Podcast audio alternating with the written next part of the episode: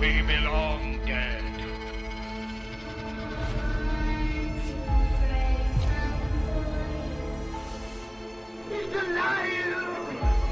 Children of the night, what music they make. They're coming to get you, Barbara. I saw the boogeyman. I saw him outside. To a new world of gods and monsters. Paura e delirio, episodio numero 14. Chi avrebbe mai pensato che ce l'avremmo fatta? Io sono Davide Mana, quello di strategie evolutive. E io sono... quindi... Scusami, Prego. cominciamo Vai. subito stasera. Io sono Lucia Patrizzi, quella del giorno degli zombie. Esatto, e ci parliamo addosso Sì, eh, continuamente, sì, sì, sì. mentre facciamo spoiler eh, senza vergogna eh, di film che dovreste però aver visto. Se non li avete visti è colpa vostra. Sì, infatti. E questa volta io credo che mai come in questo caso il titolo del podcast sia azzeccato sì, per le Eh, riprese del film di cui parleremo stasera, perché davvero si tratta di uno dei set più deliranti e paurosi della storia del cinema. sì, assolutamente sì. Parliamo di The Abyss, diretto da James Cameron nel 1989. E quindi ha più di 30 anni. Sì, è un film che ha più di 30 anni e che ho rivisto ieri sera, a parte un paio di cosette, diciamo, eh, di natura, sopra- soprattutto per quanto riguarda a- la presenza degli attori nei batiscafi, che poi vedremo come è stata fatta, Sì, che lì sì. si vede l'effetto speciale, che poi non è un effetto speciale, però è invecchiato benissimo da un punto di vista tecnologico, è pazzesco, fa, fa È invecchiato molto bene, molto bene dal punto di vista...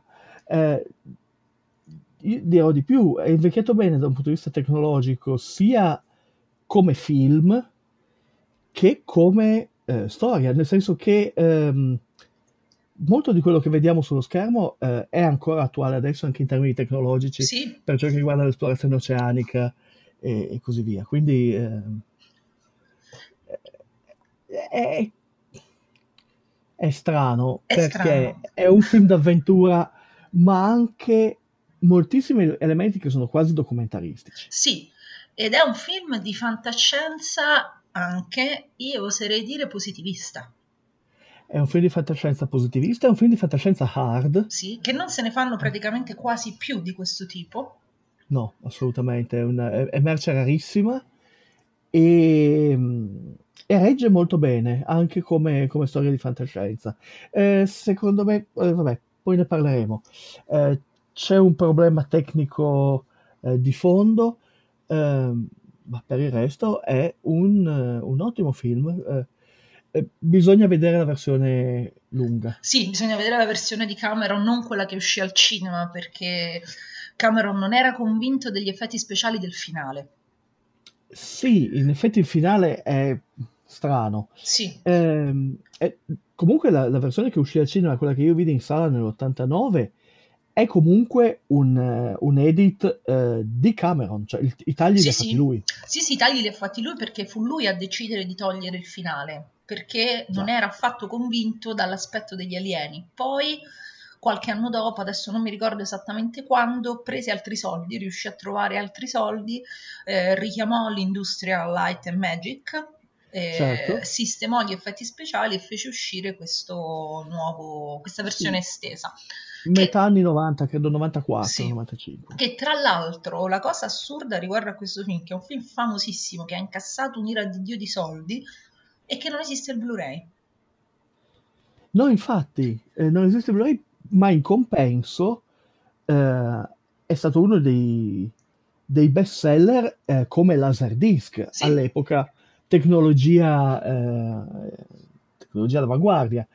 Tant'è vero che io ho ripescato, eh, mentre, mentre mi documentavo per questa sera, eh, ho ripescato la eh, videorecensione della versione estesa su Laserdisc fatta dai soliti Siskel e Ebert. Ah, ecco, vedi. Ehm, e, ehm, perché è il primo eh, Laserdisc prodotto eh, dalla ehm, Industrial Light and Magic. Sì, che, a- che all'epoca era una giovane Sì. promettente.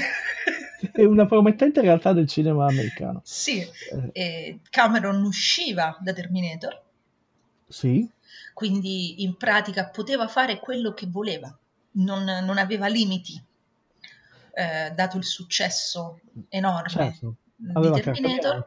bianche. e lui aveva in mente questa storia che eh, gli ronzava in testa da quando aveva 17 anni perché James Cameron è un subacqueo esperto, espertissimo. Ehm, Sì. E non solo subacqueo, cioè lui è proprio un... eh, Poi, poi ne parleremo, penso, ampiamente di quello che ha fatto Sì. Cameron nel 2012. E- È un, è un oceanografo mancato, Sì. sostanzialmente. Esatto. E, mm, e lui aveva in mente questa storia con gli alieni sott'acqua. Da quando aveva 17 anni, era una fissazione, infatti è scritto e diretto da James Cameron il film. E, mm, Sì, e lui, la sua produttrice, nonché moglie, che è anche un all'epoca. personaggio, sì. all'epoca, che è un personaggio molto importante perché a lei è ispirata la protagonista del film. Eh, Eh, e, e non, e non solo la protagonista, nel senso che ehm, hanno divorziato durante le riprese di, di, di Abyss o durante la post-produzione, adesso non mi ricordo Sì, esattamente. Durante la lavorazione, Sì. comunque, e eh, i due protagonisti del film sono una coppia eh, in fase di eh, separazione. Sì, sì. Eh, quindi ci ha messo degli elementi autobiografici. E E, gli ha prodotto questo film che è costato, in realtà nessuno sa esattamente oggi quanto è costato, sì, sì, è una cifra che va dai, oscilla tra i 40 e i 70 milioni di dollari di allora, che sistemati con l'inflazione di oggi sono sui 140 più o meno, però in realtà i veri costi del film non li conosce nessuno. mm. È un... Anche di questo credo che parleremo perché una parte della cifra è certamente andata in assicurazioni sulla vita Sì. degli attori sì. eh, e, e dei tecnici. è di tutta la troupe perché gli attori se non altro eh, non scendevano oltre i 10 metri stavano comunque uscivano spesso dall'acqua ma la troupe e James Cameron spesso, eh, stesso scusate passavano gran parte del tempo in camera iperbarica. Sì, infatti eh, Cameron, da quello che ho letto, visionava eh, i giornalieri in camera in camera iperbarica. iperbarica sì Eh, Perché- parleremo anche del fatto che Cameron è un personaggio molto equilibrato, sì eh, molto, molto tradizionale. come- molto piacevole da avere come capo anche Sì, sì, sì, ci sono delle testimonianze interessantissime che tireremo fuori. Ehm, The prego. Abyss è, penso, io non, non sono sicura di quello che sto per dire, ma diciamo al 90% credo sia l'unico film che è girato al 40% sott'acqua. Eh, film come fiction, sì. Come fiction, sì, no, non, docu- non documentario, ma come film di fiction, fra l'altro estremamente complicato da girare sott'acqua perché ha Sì, delle nel sequenze senso- subacquee molto elaborate. Eh, spiegazione. Girato al 40% sott'acqua, nel senso di girato al 40% sommersi, in ammollo. Sì, sì, in ammollo. Dei film che si svolgono tutti eh, sott'acqua ce n'è una quantità. In quell'anno ne uscirono almeno sette, se non sbaglio. Sì, L'89 è l'anno dei film sottomarini. è l'anno dei film sottomarini, però per esempio un- il film che fece più o meno concorrenza, anche se era una concorrenza abbastanza, come dire, eh, aleatoria, a, Sì. a Abyss, che era Leviathan. Sì, Eh, eh, è, è tutto girato in studio, poi Sì, tutto- scene, scene in immersione, forse il un- finale quando abbandonano il... E poi all'inizio comincia con, con loro che stanno sott'acqua. Coloro che lavorano con le... sì, con i...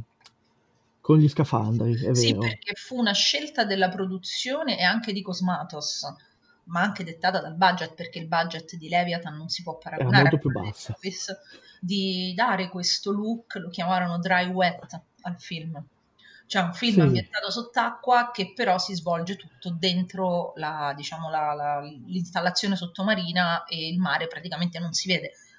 E- Infatti. mentre invece Cameron voleva proprio dare eh, il senso di questi personaggi a mollo nell'oceano. Eh, anche perché parliamo di una piattaforma pet- petrolifera che sta circa a 700 metri sul fondo. Eh, sul fondo, sì. ehm, nella fossa delle Cayman, eh, Sì. o perlomeno al, al margine della fossa delle Cayman. Sul bordo Eh. proprio, finisce, finisce sul bordo per mm, svariate per motivi, per motivi che discuteremo, perché Sì. c'è una cosa da dire. Eh, molto rapidamente la trama. Vai. Vado io? Ok. Sì, ehm, allora, nel momento in cui un sottomarino atomico ehm, ha un incidente e rimane ehm, sul fondo, appunto, nella fossa eh, delle Cayman, ehm, l'equipaggio di ehm, poveracci, di, di trivellatori di una piattaforma di trivellazione sottomarina viene cooptato dalla Marina americana per assistere nel recupero. Eh, e, e se vogliamo, la premessa è tutta qui. Due gruppi di persone, i militari e i civili, dentro questa struttura sottomarina che cercano di capire cosa è successo al, su- al sommergibile eh, perduto con quattro problemi, due in superficie e due in profondità. Eh, in superficie i problemi sono che i russi e gli americani, in seguito al- all'incidente del sottomarino, sono ai ferri corti. E ovviamente c'è una tempesta in arrivo, perché se giri un film ambientato sull'oceano c'è sempre una tempesta in arrivo. forza, non, non se ne Eh, può mentre, invece, mentre invece in profondità il primo problema è dato dal- proprio dalla convivenza e dalla collaborazione fra militari e civili. E poi c'è qualcosa eh, di non umano che gira attorno al- alla piattaforma e eh, al sommergibile perduto e, e fa delle cose. Sì, crea qualche piccolo problema di comunicazione tra militari e civili, diciamo, perché Sì, diciamo che sono- manda completamente in paranoia i militari. Sì, perché sono convinti che si tratti dei russi, anche perché The Abyss lo guardavo, è dell'89, quindi È siamo dell'89, al sì. limite della guerra fredda, forse è l'ultimo grande film sulla guerra fredda. Oltretutto si svolge nell'87. Sì, Eh, quindi in, in piena guerra fredda, infatti eh, compare, compare Gorbaciov sì, compare in Gorbaciov. uno dei due cinegiornali ridoppiato in maniera da dire delle cose che fortunatamente non ha mai detto. Ehm, e che all'epoca avevamo molta paura che dicesse. Sì, perché eh, uno dei, dei dettagli importanti è che eh, i film sulla guerra fredda del seconda metà degli anni Ottanta, quelli che eh, immaginavano un immediato rischio di guerra atomica, erano basati su una, su una paura reale della popolazione. Ed è per quello che funzionavano così bene. sì, Quindi sì, i militari vanno completamente in paranoia, eh, in particolare il comandante di questa unità dei SEALs, che è interpretato da Michael Bean, che è il ehm, eh, Hicks in Aliens. Aliens, Eh, ehm, ed è un po' un attore feticcio di Cameron insieme... sì, perché Cameron tende a lavorare sempre con la stessa squadra. Sì, Ehm, e Però- non, però, non però con gli attori che hanno lav- lavorato Mm, in The Abyss. no, Nessuno sono loro- amicizie decennali nel corso. Eh, esatto, Eh, però sì, ehm, Michael Bean e anche Lance Henriksen sono attori che fanno parte del- della compagnia di Cameron. Infatti avrebbe dovuto esserci anche Lance Henriksen, Paxton, ehm, però non, ehm, non, non è riuscito- non si sovrapponevano eh, degli altri impegni e quindi eh, è saltato. Michael Bean eh, è questo eh, comandante dei SEALs che va totalmente in paranoia anche perché è in, ehm, è in crisi embolica praticamente. sì, sì, la eh, malattia, la, la- la classica psicosi da profondità. la psicosi della profondità. Avrebbe dovuto beccarsi un Oscar. Hanno fatto di tutto per candidarlo all'Oscar come attore non protagonista e l'Academy gli ha dato picche. Ecco, Infatti non è stato neanche nominato. no, Ed infatti. è veramente un crimine Sì, perché è bravissimo. perché è veramente un ottimo attore. Sì, Eh, anche in film o telefilm assolutamente buttati via ha sempre recitato molto bene e in questo film fa il pazzo sconvolto in una maniera assolutamente credibile e agghiacciante. Sì, ti spaventa, tu hai una paura di lui che proprio te la fai addosso, perché è fuori controllo. Esatto, È fuori controllo e porta sulla piattaforma una testata nucleare. Sì, una delle 24 testate Sì. atomiche, eh, pardon, una delle 8 testate su uno dei 24 missili che sono Sì. ancora a bordo del sottomarino. Esatto. E lui la porta a bordo perché in superficie eh, vanno ai ferri corti mh, eh, Unione Sovietica e Stati Uniti e dalla superficie, prima che si interrompano le comunicazioni per la tempesta e prima che lui vada completamente fuori di testa, gli arriva l'ordine di recuperare questa testata nucleare e di armarla perché non si sa mai. Non si sa mai, ehm, se non altro per evitare che le altre testate atomiche cadano in mano al nemico. Sì. E, eh, ed è qui che poi diventa estremamente complicata la situazione perché nel momento in cui si, si viene a sapere che sul fondo della fossa, quindi parliamo di 6.000 metri circa, Sì, eh, ci sono queste entità che i militari sono ancora convinti che si, trattino, che si tratti dei sovietici, non so come possano pensare a una cosa del genere o che comunque siano delle, mh, eh, delle presenze ostili. sì, è comunque una minaccia, sì, esatto.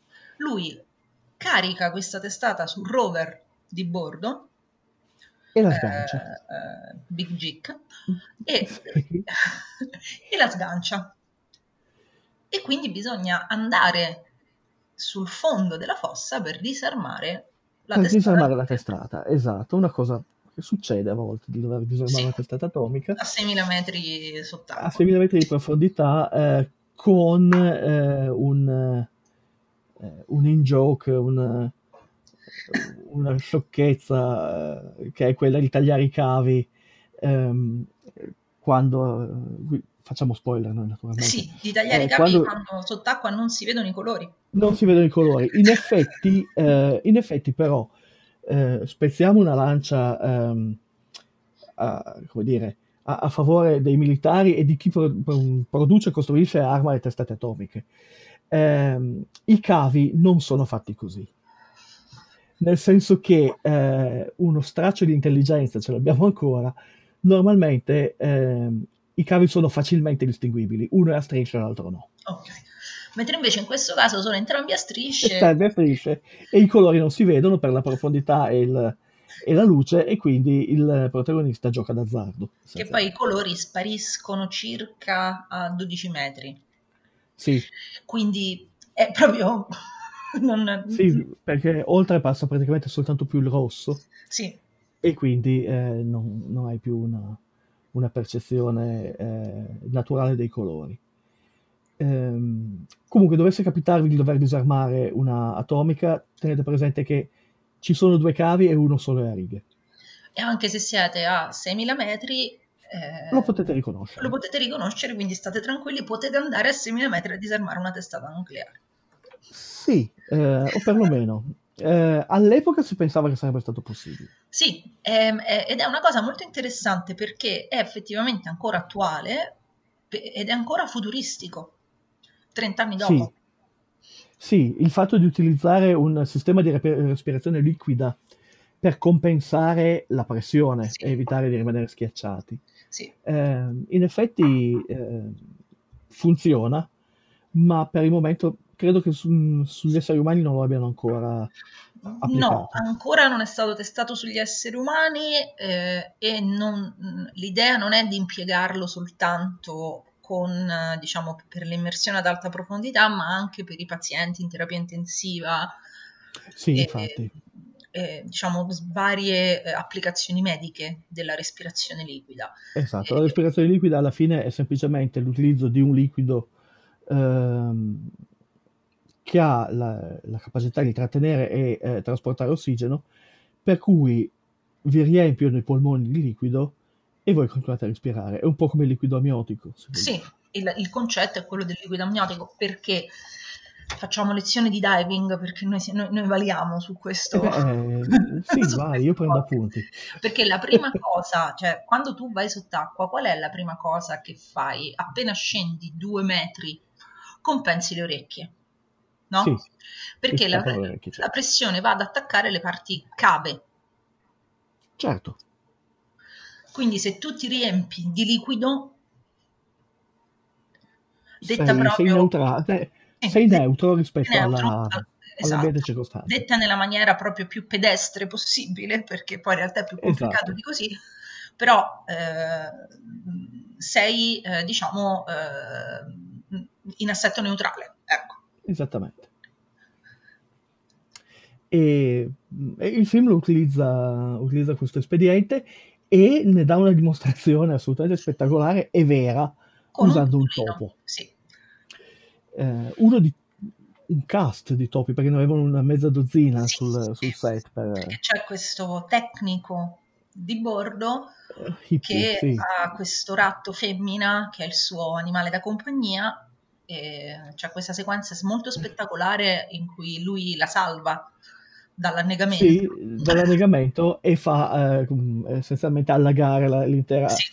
eh, tutta un'ala della, della piattaforma sotto, sottomarina. e, e viene poverina eh, inserita in una, in una piccola vasca e bloccata là dentro, piena di questo liquido.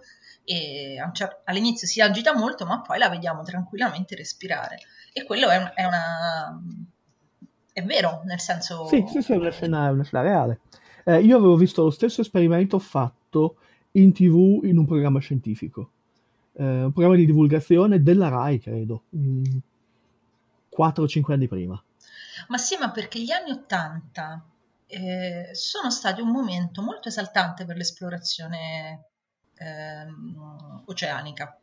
Sì, È assolutamente. per questo che sono usciti tutti questi film abissali in quel periodo, perché Certo. eh, poi è stata completamente abbandonata la cosa ed è, un- ed è una facciata che mi fa un sacco di Mm. rabbia.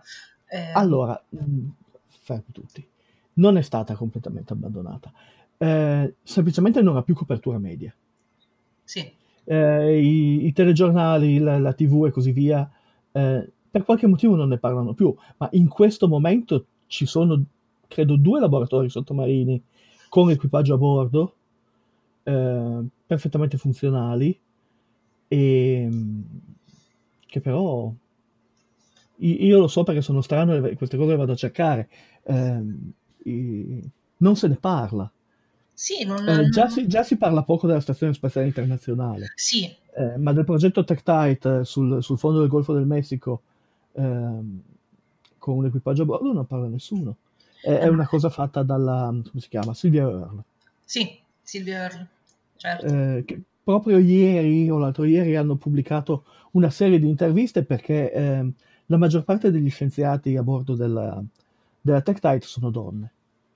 E, e allora hanno fatto una specie di eh, articolo verità sulle donne che esplorano gli abissi, eccetera, eccetera. Eh, però non è che abbia circolato, abbia fatto un grande rumore, ed è, ed è un peccato perché eh, è interessante come ricerca. Beh, sì, l'idea di andare, eh, di, di- di- colonizzare in un certo senso Eh, i, sì, i fondali. i fondali è molto interessante. Eh, e a parte è una, è una- se- offre una serie di spunti per eh, narrativa fantascientifica, horror, eh, a Sì, non sì, finire, sì. ma proprio a non Esatto. finire. Ma poi anche, cioè, da un punto di vista di sviluppi futuri per la vita su questo pianeta, soprattutto considerando che gli oceani, insomma, sono destinati a salire parecchio. E... Ah, beh, sì, felicità per quel punto, per quel motivo, sì, eh, anche semplicemente per il fatto che ehm, sono una parte del nostro pianeta che è ancora eh, ampiamente inesplorata e sconosciuta. Sì, Ehm, la stiamo esplorando con delle sonde automatiche esattamente come lo spazio sì. e forse il motivo per cui negli anni 80 eh, la ricerca sottomarina tirava tanto è che c'era una sorta di coincidenza fra i progetti ehm, della NASA e i progetti del NOAA. Le tecnologie che puoi usare eh, per eh, mantenere la vita umana in condizioni estreme, che siano condizioni di pressione altissima, come negli oceani, o assenza di pressione, come nello spazio, tendono ad avere delle ricadute eh, simili. E Sì, quindi c'erano più, c'erano più soldi, essenzialmente. Detto poi infatti ri- riassunto, sì, c'erano più soldi, ecco, ma infatti andare sott'acqua è molto simile a, a muoversi nello, diciamo, nello spazio. sì. Eh, un- anche se per motivi diversi, i, i rischi, i pericoli, ehm, ma anche proprio il- l'assenza di peso e tutto quanto sono, sono simili. Eh, probabilmente, adesso dico una cosa per cui gli appassionati di, di, eh, di cose spaziali verranno a cercarmi con le fiaccole e i forconi, ma molto probabilmente l'ambiente sottomarino è molto più pericoloso e letale Sì, dello molto, spazio eh, in- interplanetario, soprattutto sì, dell'orbita. Eh, lo- in orbita è abbastanza f- tranquilla come, come situazione. Ehm, scendi di 50 metri eh, sotto il livello del mare e le cose sono subito molto molto complicate. io a 50 metri ci sono stata. Mm, Fa impressione. È una cosa che fa, un- fa un'impressione. Sembra di stare davvero in un. in un- non, non- non sei più nel tuo mondo. Cioè, finché no, 20-30 metri hai ancora quest- questa sensazione di cordone ombelicale verso la superficie. Quando arrivi sì, là sotto, che io poi non sono andata oltre quella, quella profondità perché non posso, diciamo, non mi è concesso, sì, non ho il brevetto. eh, come brevetto, certo. Ma una volta che sei lì, perdi qualsiasi aggancio con quello che sta sopra di te. Sì, Sei completamente solo lì sotto, il silenzio è assoluto, è buio, è, certo. è veramente ostile, è bellissimo, però è ostile. Sì. E hai una pressione addosso Sì, che è una cosa che, pazzesca. che cerca di farti del male. Sì, Eh, il, il giochino eh, eh, che, che si fa sempre quando si parla della differenza tra il muoversi nello spazio e muoversi eh, sotto l'oceano è facciamo un gioco. Eh, non so dove tu sia in questo momento, pensa di salire eh, di 100 metri di quota, non cambia assolutamente nulla. Ora pensa a scendere a 100 metri di eh. profondità. Ma, ma guarda, si fa, si fa quando fai la prima, quando ti fai il corso per, diciamo, il, la- eh, il secondo brevetto, quello che ti porta fino a 30 metri, quindi fai la prima sì, profonda, si chiama così, di solito ti porti un pacchetto di patatine sotto, Mm. Uh, per vedere che effetto fa, sì, per vedere che effetto fa. sì. Ed è molto strano. Diciamo strano, sì. Eh, io l'ho anche visto fare con eh, delle, eh, dei bicchieri di, mm, di polistirolo. Di polistirolo, sì, sì, sì, è- Si, si accartocciano, si, si spiaccicano, ne- implodono, cioè sostanzialmente è quello. Sì. Un giochino che facevano così una volta anche era con le palline da ping pong. Sì, un po' più giù però. Un po' più giù, sì. Ehm, credo superati forse i 50. Sì, superati i ehm, 50, fino a le, 30 la le palline da ping pong si sbriciolano. Sì, sì, su- fino a 30 la pallina da ping pong ti regge tranquillamente, superati i 50 si sbriciola proprio. Ok. Eh, noi però siamo qui per parlare di un film. Sì, che però sai che c'è, è che è difficile parlare di The Abyss e non parlare di subacquea.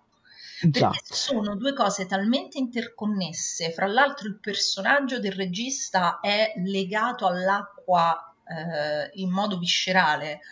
E io credo che The Abyss sia il film, il sogno di ogni subacqueo, nel senso che qualsiasi subacqueo, e io ho parlato con tanti subacquei, qual è il tuo film preferito di Abyss? Sì, lo conoscono tutti, sì, sì, sì, sì. Perché è proprio Eh, è il film del, del diver, cioè non, non- è, è è il sogno che poi tra l'altro è un, è un film che, che alla fine ti mette una bella paura dell'acqua perché comunque succedono cose atroci là sotto, però, sì, è molto ansiogeno. Però c'è tanta di quella magia poi, c'è tanto di quell'amore per il, sia per il, eh, l'idea di andare sott'acqua, sia per il mestiere del sommozzatore, che è un mestiere difficilissimo certo. che mh, è difficile non, non- non collegare le due cose tra loro, è difficile non parlare di Subacquea se parli di Abyss, però noi adesso torniamo al film e Ok. Ehm, e allora io questa la- ce la togliamo subito eh, sì, dai, dai piedi così. Eh, l'idea di una piattaforma di trivellazione sottomarina è un'idiozia. Perché una piattaforma di superficie costa infinitamente meno. Sì, Però abbiamo fatto un, un film splendido, quindi va bene così. Eh, era solo No. per dire, volevo che si sapesse. Sì, sì, sì, in realtà eh, nel film è un'idea tutta sperimentale, nel senso che Sì, eh, sì, sì, sì, ma... la, la- la- la- protagonista, Lindsay, Maria Elisabeth Sì. Mastrantonio, che è colei che ha progettato, che è un personaggio interessante, perché lei ha progettato la piattaforma Sì, e mh, dice che eh, è una mh, si, si è sbattuta tantissimo per eh, rendere la cosa operativa perché nessuno voleva eh, farglielo finanziare il progetto, Sì. certo. Quindi effettivamente è in un certo senso eh, ammessa la cosa. Sì, sì, sì, infatti. Ehm, è un... eh, eh, infatti, come tu dicevi, eh, The Abyss è, è un film che chiunque eh, faccia immersioni conosce e è fra i suoi preferiti. Ehm, The Abyss è un film che chiunque sia nel settore ehm, petrolifero esplorativo conosce e ride. Eh, perché, eh, perché davvero, eh, però ride a denti stretti, nel senso che l'idea della piattaforma di perforazione sottomarina è assolutamente eh, demenziale. Ehm, però descrive molto bene lo stile di vita e l'ambiente Allora ragazzi, giubbotti in pelle! Ce li abbiamo! Anfibi davvero duro! Ce li abbiamo! Voglia di indipendenza! Ce li abbiamo! Monopattini! L'energia che ci metti è tutto quello che conta. Scopri un nuovo modo di essere indipendente con il fotovoltaico e accumulo Senec. E con il super bonus 110% puoi farlo anche a costo zero. Scopri di più su Senec.com. Senec, l'energia che avanza. Cosa? Sconti fino al 70% sui prezzi outlet. I saldi di MacArthur Glen Serravalle Designer Outlet sono ancora più irresistibili. Trova i look perfetti per le tue vacanze tra oltre 230 negozi delle migliori firme. Scopri di più online. E mentre fai shopping, scopri la magia di Playland. Area giochi all'aperto e un fantastico parco acquatico. abbiamo l'ambiente psicologico di chi lavora in piattaforma. Sì, I protagonisti, il- i, i civili, non, non i militari, eh, i civili eh, da una parte sono certamente imparentati in maniera molto stretta con l'equipaggio della Nostromo, sì, è vero. eh, ma sono anche una, come dire, eh, una fotografia abbastanza realistica di chi con la- l'alta tecnologia ci lavora, ma poi basta. Sì, e io credo che l'idea di fare appunto la piattaforma di trivellazione e non eh, una, Una un stazione di ricerca. ecco, Sì. sia dovuta proprio al fatto che Cameron volesse questa, mm, questa galleria di personaggi, mm, mi viene proletari, Sì, operai. sì, sì, sono personaggi molto, molto terra terra, sono eh, eh, in inglese si direbbe blue collar. Sì, Eh, questi blue c'è, anche da dire, c'è anche da dire che la casa produttrice non credeva che un film con degli scienziati per protagonisti avrebbe venduto. ecco. E glielo dissero chiaramente. Eh, infatti, quell'anno il maggior incasso in assoluto fu Ghostbusters, che con Due. che sono tre scienziati che eh, Sempre da annoverare Eh. fra le decisioni geniali dei Le produttori. decisioni questo. geniali, sì, però in effetti ehm, è un trend di Hollywood che è andato peggiorando Eh, moltissimo in pensa ad questi 30 Armageddon. anni. Esatto. Pensa Armageddon Eh. hanno- ci mandano i trivellatori su- nello spazio. Nello spazio, sì, eh, e anche, anche, ecco, Armageddon è un altro film che eh, chi è nel ramo conosce molto bene. Io eh, in sala eh, mi sono messo a ridere nel momento sbagliato perché ehm, io col personaggio di Steve Buscemi in Armageddon ci ho fatto l'università. Ah, ecco, beh. ed è ancora uno dei miei migliori amici. Ehm, ma quando dice eh, perché faccio questo lavoro, perché la paga è buona, eh, lo scenario è variato e mi fanno lavorare con gli esplosivi, io ho cominciato a ridere come un demente. A sghignazzare Perché- giustamente. Sì, assolutamente, Cioè, ci siamo cresciuti assieme con, eh, con questo mio amico e lui voleva gli esplosivi. Ecco. Credo che glieli, glieli- glieli abbiano dati al momento, tra l'altro. Eh, Beh, eh, però sì, ehm, l'idea di mandare i, i trivelatori nello spazio è quasi demente come quella di fare una piattaforma sottomarina. ma perché... Però in generale Hollywood non vuole gli scienziati. No, non vuole gli scienziati, ma secondo me in questo caso mettere delle persone estremamente terra-terra di fronte al meraviglioso assoluto, No, ci sta benissimo, Ci è, sta è un'ottima scelta. nel senso l'unica scienziata che poi non, sì, è, è comunque una scienziata, è Lindsay. È, un- è un ingegnere. Sì, è vero, è un ingegnere. Non confondiamo la seta con Non confondiamo le cose. Comunque, l'unica eh, istruita, vogliamo Sì, diciamo, l'unica... eh, Sì, sì, sì. il- eh, con una preparazione l'unica- scientifica, ecco. Sì, è lei. E Eh, infatti lei è, è- la prima a vederli, gli alieni. è la prima a vedere gli alieni ed è quella che è fermamente convinta che con gli alieni eh, ci si debba provare a comunicare e non mandargli giù una bomba atomica. Sì, infatti, gli altri all'inizio proprio non le credono, la prendono per pazza.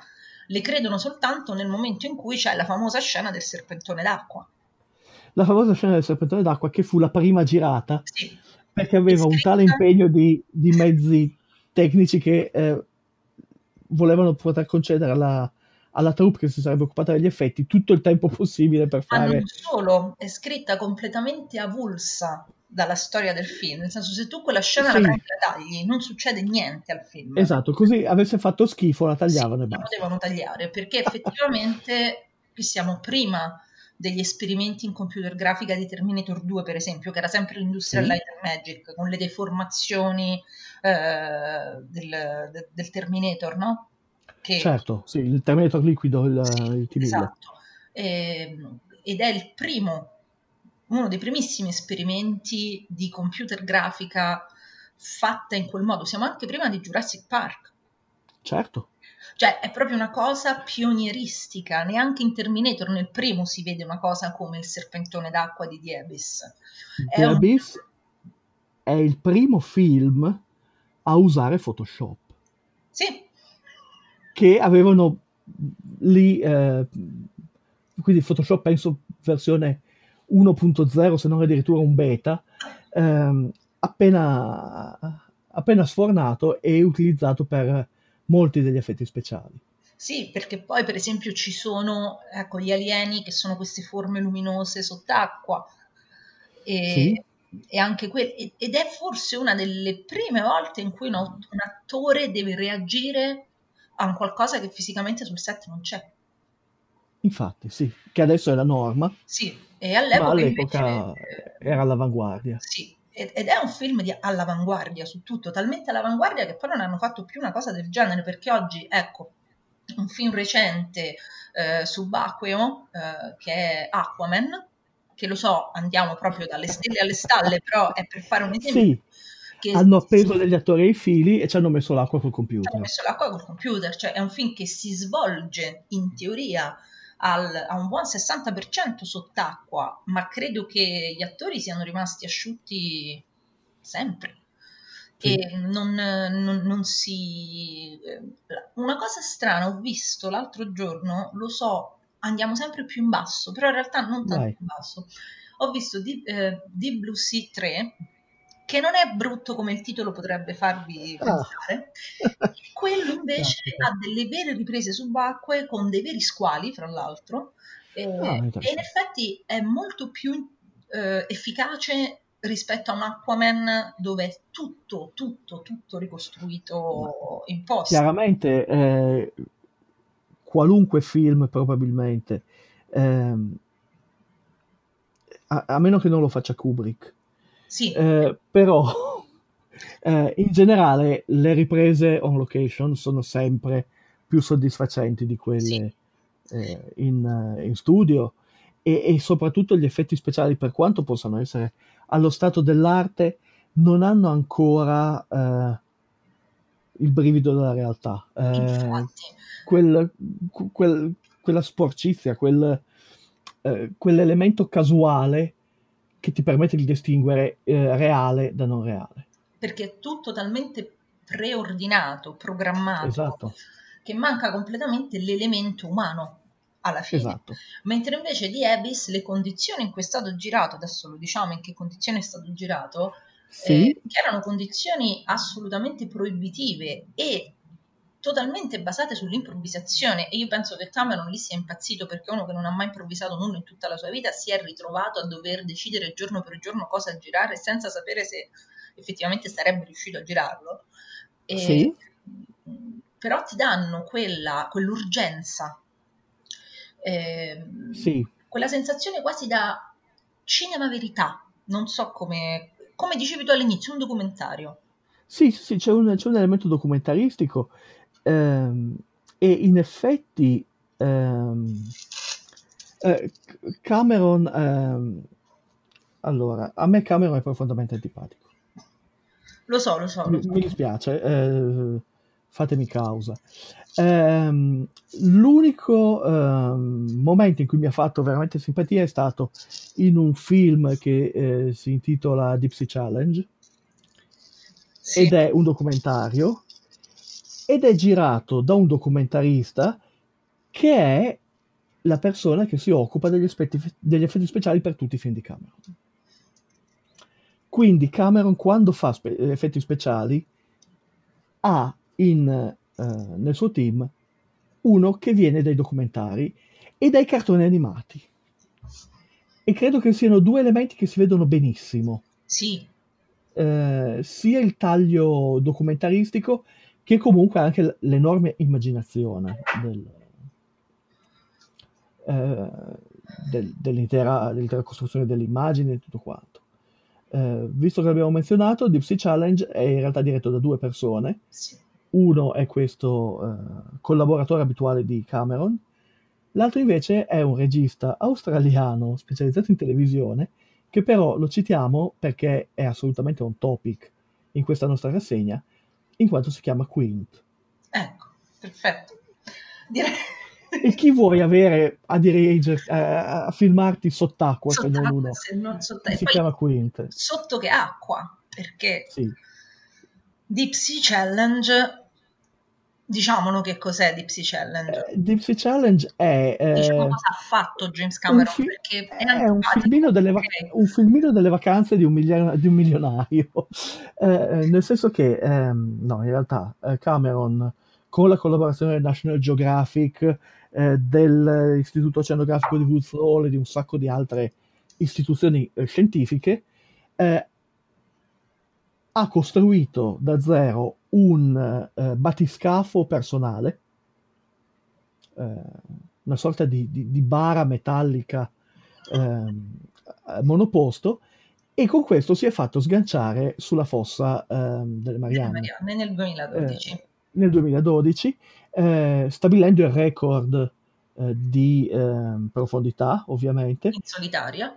In solitaria, facendo delle riprese assolutamente spettacolari e essenzialmente togliendosi uno sfizio.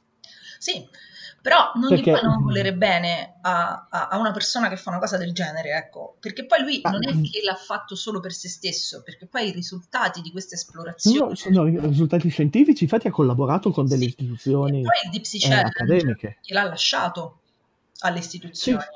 Sì, Cioè, infatti lo, lo usano ancora adesso, a meno che non l'abbiano mandato in disarmo adesso dopo dieci anni, ma non credo.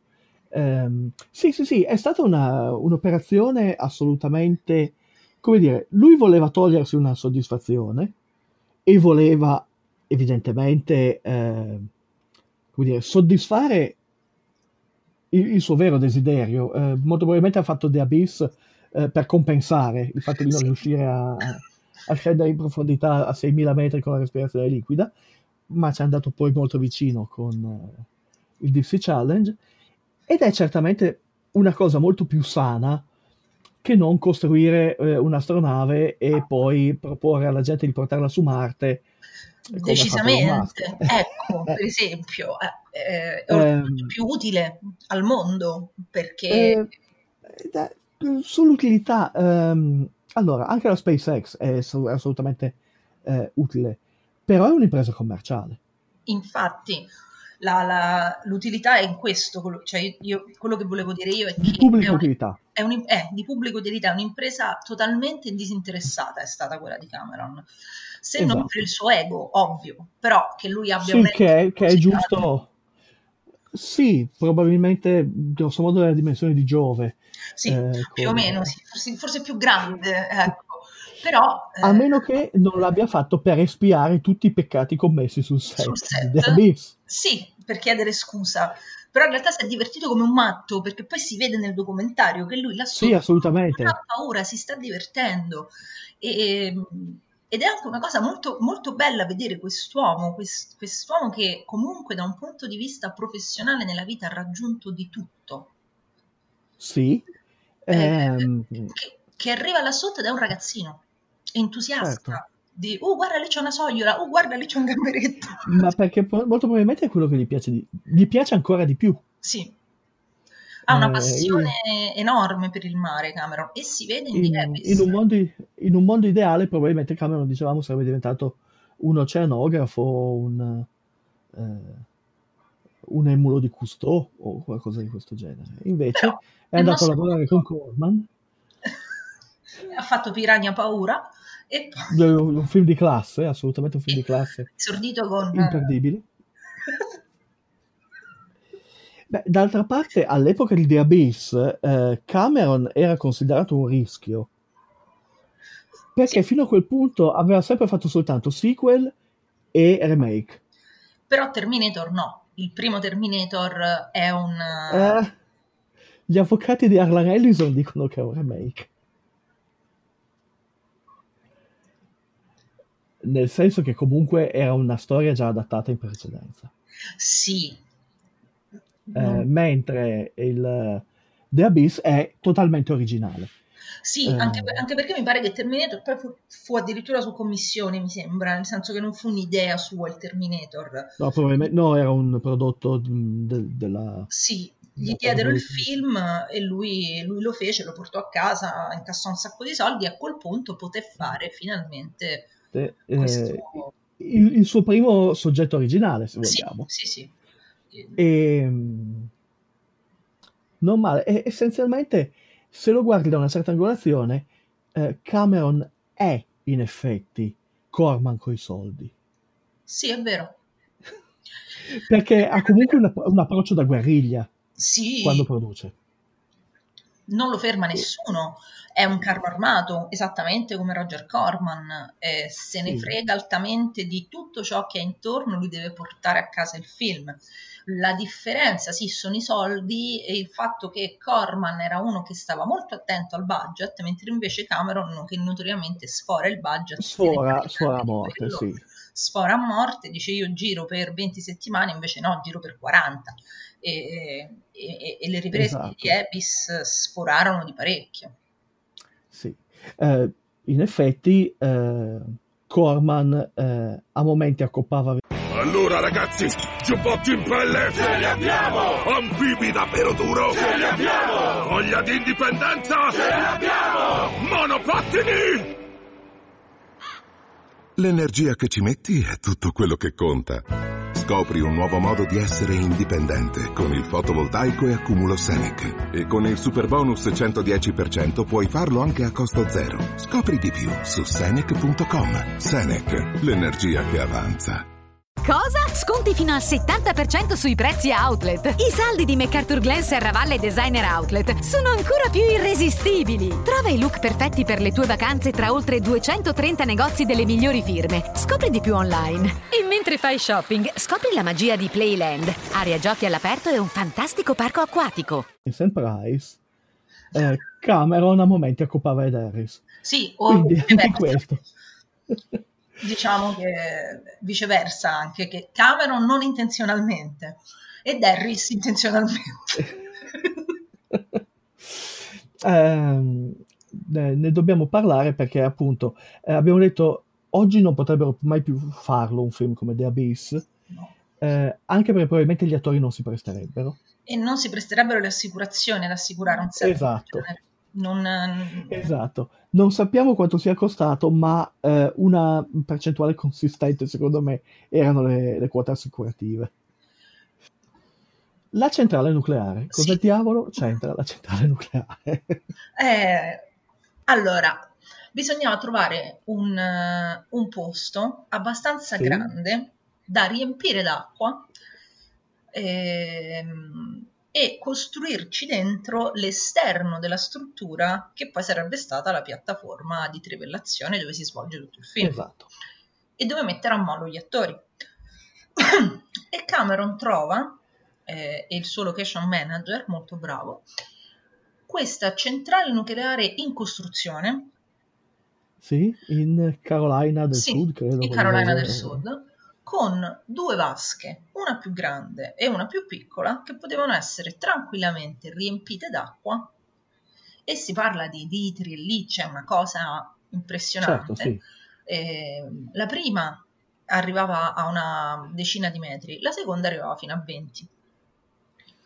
Nella prima hanno girato eh, alcune sequenze con, con i, con i sommergibili, la, la scena dell'esplorazione del sottomarino, che poi è la prima scena che è stata girata del film Sì, perché in realtà loro dovevano cominciare a girare subito nella vasca grande, ma non era pronta per, Certo. per l'inizio delle riprese.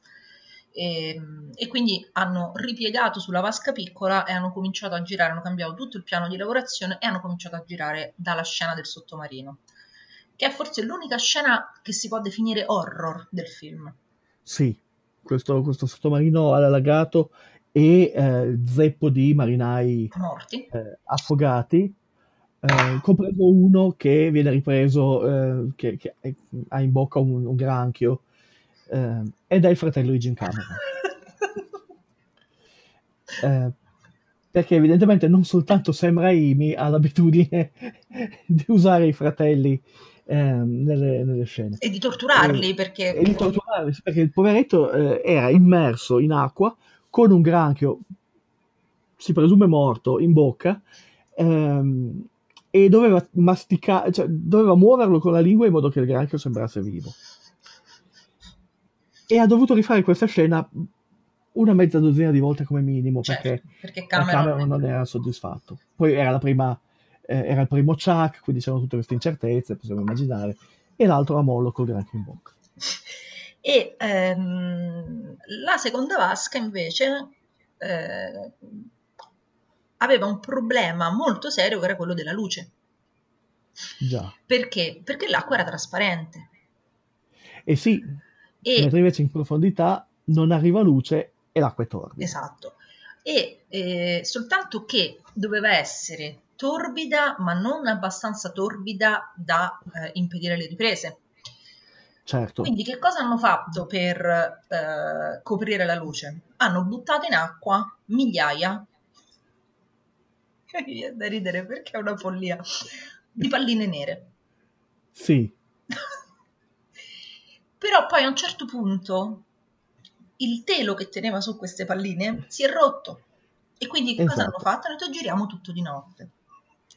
Certo. Quindi questi poveri disgraziati, gli attori e la troupe, a mollo 12, 13, 14 ore al giorno, eh, di notte anche, Di notte, eh, sì. sott'acqua, al freddo, eh, a, ri- a girare e a rigirare una ventina di volte le scene e poi fra un ciak e l'altro gli attori uscivano e si riposavano. La troupe restava sott'acqua a preparare l'inquadratura successiva, che era una cosa che eh, lavorare sott'acqua è difficilissimo sì, eh, ovviamente. richiedeva ore e ore di preparazione e poi tutti in camera iperbarica. Perché Esatto. anche se la profondità è di 20 metri, comunque se tu stai a 20 metri per 9 ore Certo, e poi eh, risali i rischi di embolia sono oh, molto molto elevati, molto elevati. esatto. oltretutto a un certo punto l'acqua comincia a intorbidirsi troppo per le macchine da presa e quindi la riempiono di cloro e quindi Esatto. tutta la troupe con ustioni da cloro. E coi capelli verdi. E con i capelli verdi, sì. E, e queste, e queste sono state le riprese di Abyss. Eh, sono- questa è la parte divertente. Sì, poi c'è, c'è la parte drammatica, gli attori che hanno dei veri e propri crolli psichici, Ed Harris che scoppia in lacrime. Eh, in macchina tornando a casa, Sì. sì. Ehm, eh, ed Harris che in questi 31 anni si è sempre rifiutato di rilasciare un'intervista riguardo alla sua, lavoro- alla sua partecipazione a questo film. Anche Maria Elisabeth Lui di- Mastrantonio non ne ha mai voluto Esatto, parlare. loro non ne vogliono parlare assolutamente. L'unica dichiarazione rilasciata da Ed Harris riguardo al film è stata ehm, militari sono sopravvissuti, alcuni militari sono sopravvissuti alla guerra del Vietnam, io sono sopravvissuto a The Abyss. E in effetti, ha rischiato di affogare. Eh, perché una delle cose curiose è che ehm, poi l'aspetto tecnico te lo lascio, però per qualche motivo gli invertitori ehm, utilizzati nel film venivano spesso capovolti e quindi invece di pomparti dell'aria nei polmoni ti pompavano dell'acqua. E eh, in questo modo hanno rischiato di morire sia eh, Ed Harris che lo stesso È lo Cameron. stesso Cameron, sì, sì, che è stato salvato in extremis da- dal suo, diciamo, safety diver. Eh, sì, Però eh, anche se... no. Anche se in realtà il safety diver che non aveva capito che c'era stata questa inversione pensava che Cameron fosse semplicemente in preda al, al panico. E continuava a pompargli acqua nei polmoni, sì, sì. Esatto. Eh, invece eh, Ed Harris è stato salvato dal direttore della fotografia che non è l'ultimo arrivato, tanto per cambiare, eh, perché eh, era uno specialista in riprese subacquee e aveva all'attivo un film che adesso so che ti mette a ridere, però eh, era stato il regista di... ehm, oh no, il tecnico della fotografia, di sicuro forse anche l'aiuto regista di The Deep.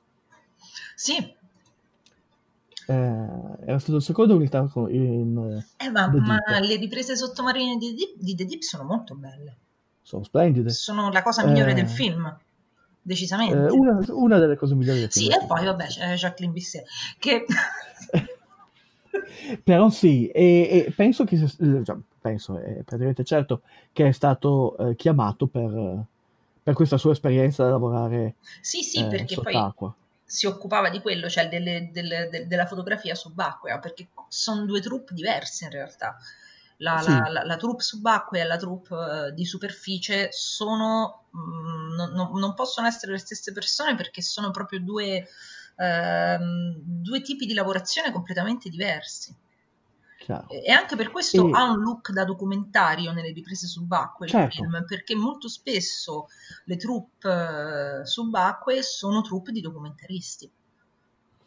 Sì, eh, ha perfettamente senso. Ehm, a- a- al, al di sopra di tutto questo, cioè, eh, come coperchio eh, di questa lavorazione estremamente travagliata con gli attori e i tecnici assolutamente sotto stress, eh, tenuti a mollo al freddo, eh, con incidenti e cose di questo genere, su tutto questo si aggiunge il fatto che eh, Jim Cameron eh, è stato descritto da un testimone, eh, da uno dei tecnici eh, a bordo piscina, come una specie di Hitler. Sì, lui sul set è così. Eh, tant'è vero che c'è eh, la persona che, che è andata giù più pesante eh, su eh, Jim Cameron, curiosamente, è Orson Scott Card, che è uno scrittore di fantascienza, eh, famoso per il, il gioco di Ender, Sì, sì. da cui hanno tratto un brutto film. Mm, Ehm, Brutto perché tu sei una persona gentile. perché è un, è- è un Eh, cesso eh, di film che non... È un film pessimo, ok. Ehm, Orson Scott Card venne ingaggiato per scrivere la novelization Sì, del film di Cameron e ehm, raccontava che lui, eh, rispetto a tutti gli altri membri del cast, aveva un vantaggio, che era quello di poter mandare in qualunque momento all'inferno Cameron e dirgli allora il tuo libro te lo scrivi da te. Perché il tipo di contratto che aveva eh, gli permetteva di andarsene comunque tenendosi d'anticipo sì, di essere comunque pagato. Esatto. E quindi diceva che con lui, con, con Card, eh, Cameron era gentilissimo, mentre con tutti gli altri era assolutamente una bestia. Sì, perché Cameron Eh. è- sul set è un animale. È una di quelle persone, secondo me, che perde completamente, è così assorbito dalla sua visione, da quello che vuole esprimere, da quello che vuole fare, che perde completamente qualsiasi eh, nozione Tratto di... umano. Sì, qualsiasi lato umano, che è una cosa orribile in realtà. Sì, E- sì, infatti. ed è una cosa che oggi, per esempio, non è più permessa. Cioè, oggi il Mm, regista dittatore, per fortuna anche, e io non sono, io, io voglio molto bene a James Cameron, eh, ma non, eh, poi uno non deve perdere obiettività quando descrive Certo. certe situazioni. Da un lato è uno dei motivi per cui un film come The Abyss oggi non lo puoi più fare, perché Certo. eh, oggi la troupe e gli attori al terzo giorno di riprese dicono sai che c'è James? Noi ce ne andiamo. Esatto, il film te lo giri da solo, ti metti davanti alla macchina da presa, fai tutto tu, interpreti tutti i personaggi, ciao. E, e quindi da un lato l'idea del regista dittatore che eh, semina il panico sul set e che si fa solo quello che dice lui, quando lo dice lui, come lo dice lui, ovviamente fa perdere qualcosa. Che, non so se eh, Herzog è un altro così, era un altro così, adesso credo che si sia molto calmato. Sì. Però ecco, un film con Eh. Fitzcarraldo, se non sei pazzo, eh, capito? Eh, Quello- Sì, diciamo, eh, Herzog eh, notoriamente ha eh, obbligato Klaus Kinski a recitare sotto la minaccia di una pistola, ma Sì, capito? Ed è una Kinski lo cosa... aveva accoltellato, quindi c'erano dei buoni O motivi. anche un William Friedkin, un film Sì. come quel capolavoro che purtroppo non ha visto nessuno, che è The Sorcerer, The Sorcerer, il salario della paura. il remake di Salario della paura. Esa- sì. esatto. Eh, Oggi non lo fai perché oggi una scena come quella del ponte eh, e del camion non, Sì. non te la fa girare nessuno, cioè gli attori ti mandano al diavolo, giustamente, perché non sono, come, dice, come disse Mary Elizabeth Mastrantonio quando per la ventesima volta Cameron gli ha fatto rifare la scena della rianimazione e essere presa a pizze in faccia da Ed Sì, Harris. ehm, ed è finita la pellicola e quindi Cameron ha detto un'altra volta, lei si è alzata dicendo noi non siamo animali. noi non siamo animali. Eh, contraddicendo così ciò che diceva ehm, Alfred Hitchcock, Che gli attori il sono, quale sono bestiame. attori sono bestiame. Ehm, cosa che piacque tantissimo a Carol Lombard. Eh, qui divaghiamo veramente tanto, Sì, sì. eh, però è, è- è da dire perché tutti si ricordano la battuta di Hitchcock, gli attori sono bestiame. Pochi si ricordano che in risposta a quella battuta, Carol Lombard, che era la star del film che stavano girando, fece costruire sul set eh, un piccolo recinto in cui fece te- mettere eh, tre vitelli eh, che si chiamavano Carol ehm, e, e i nomi degli altri due attori che adesso non mi, ri- eh, non mi ricordo. eh, Carol Robert e il terzo veramente non, non me lo ricordo. Eh, dopodiché si vendicò perché ehm, ottenne il permesso di ehm, dirigere lei la scena eh, in cui si sarebbe visto Hitchcock.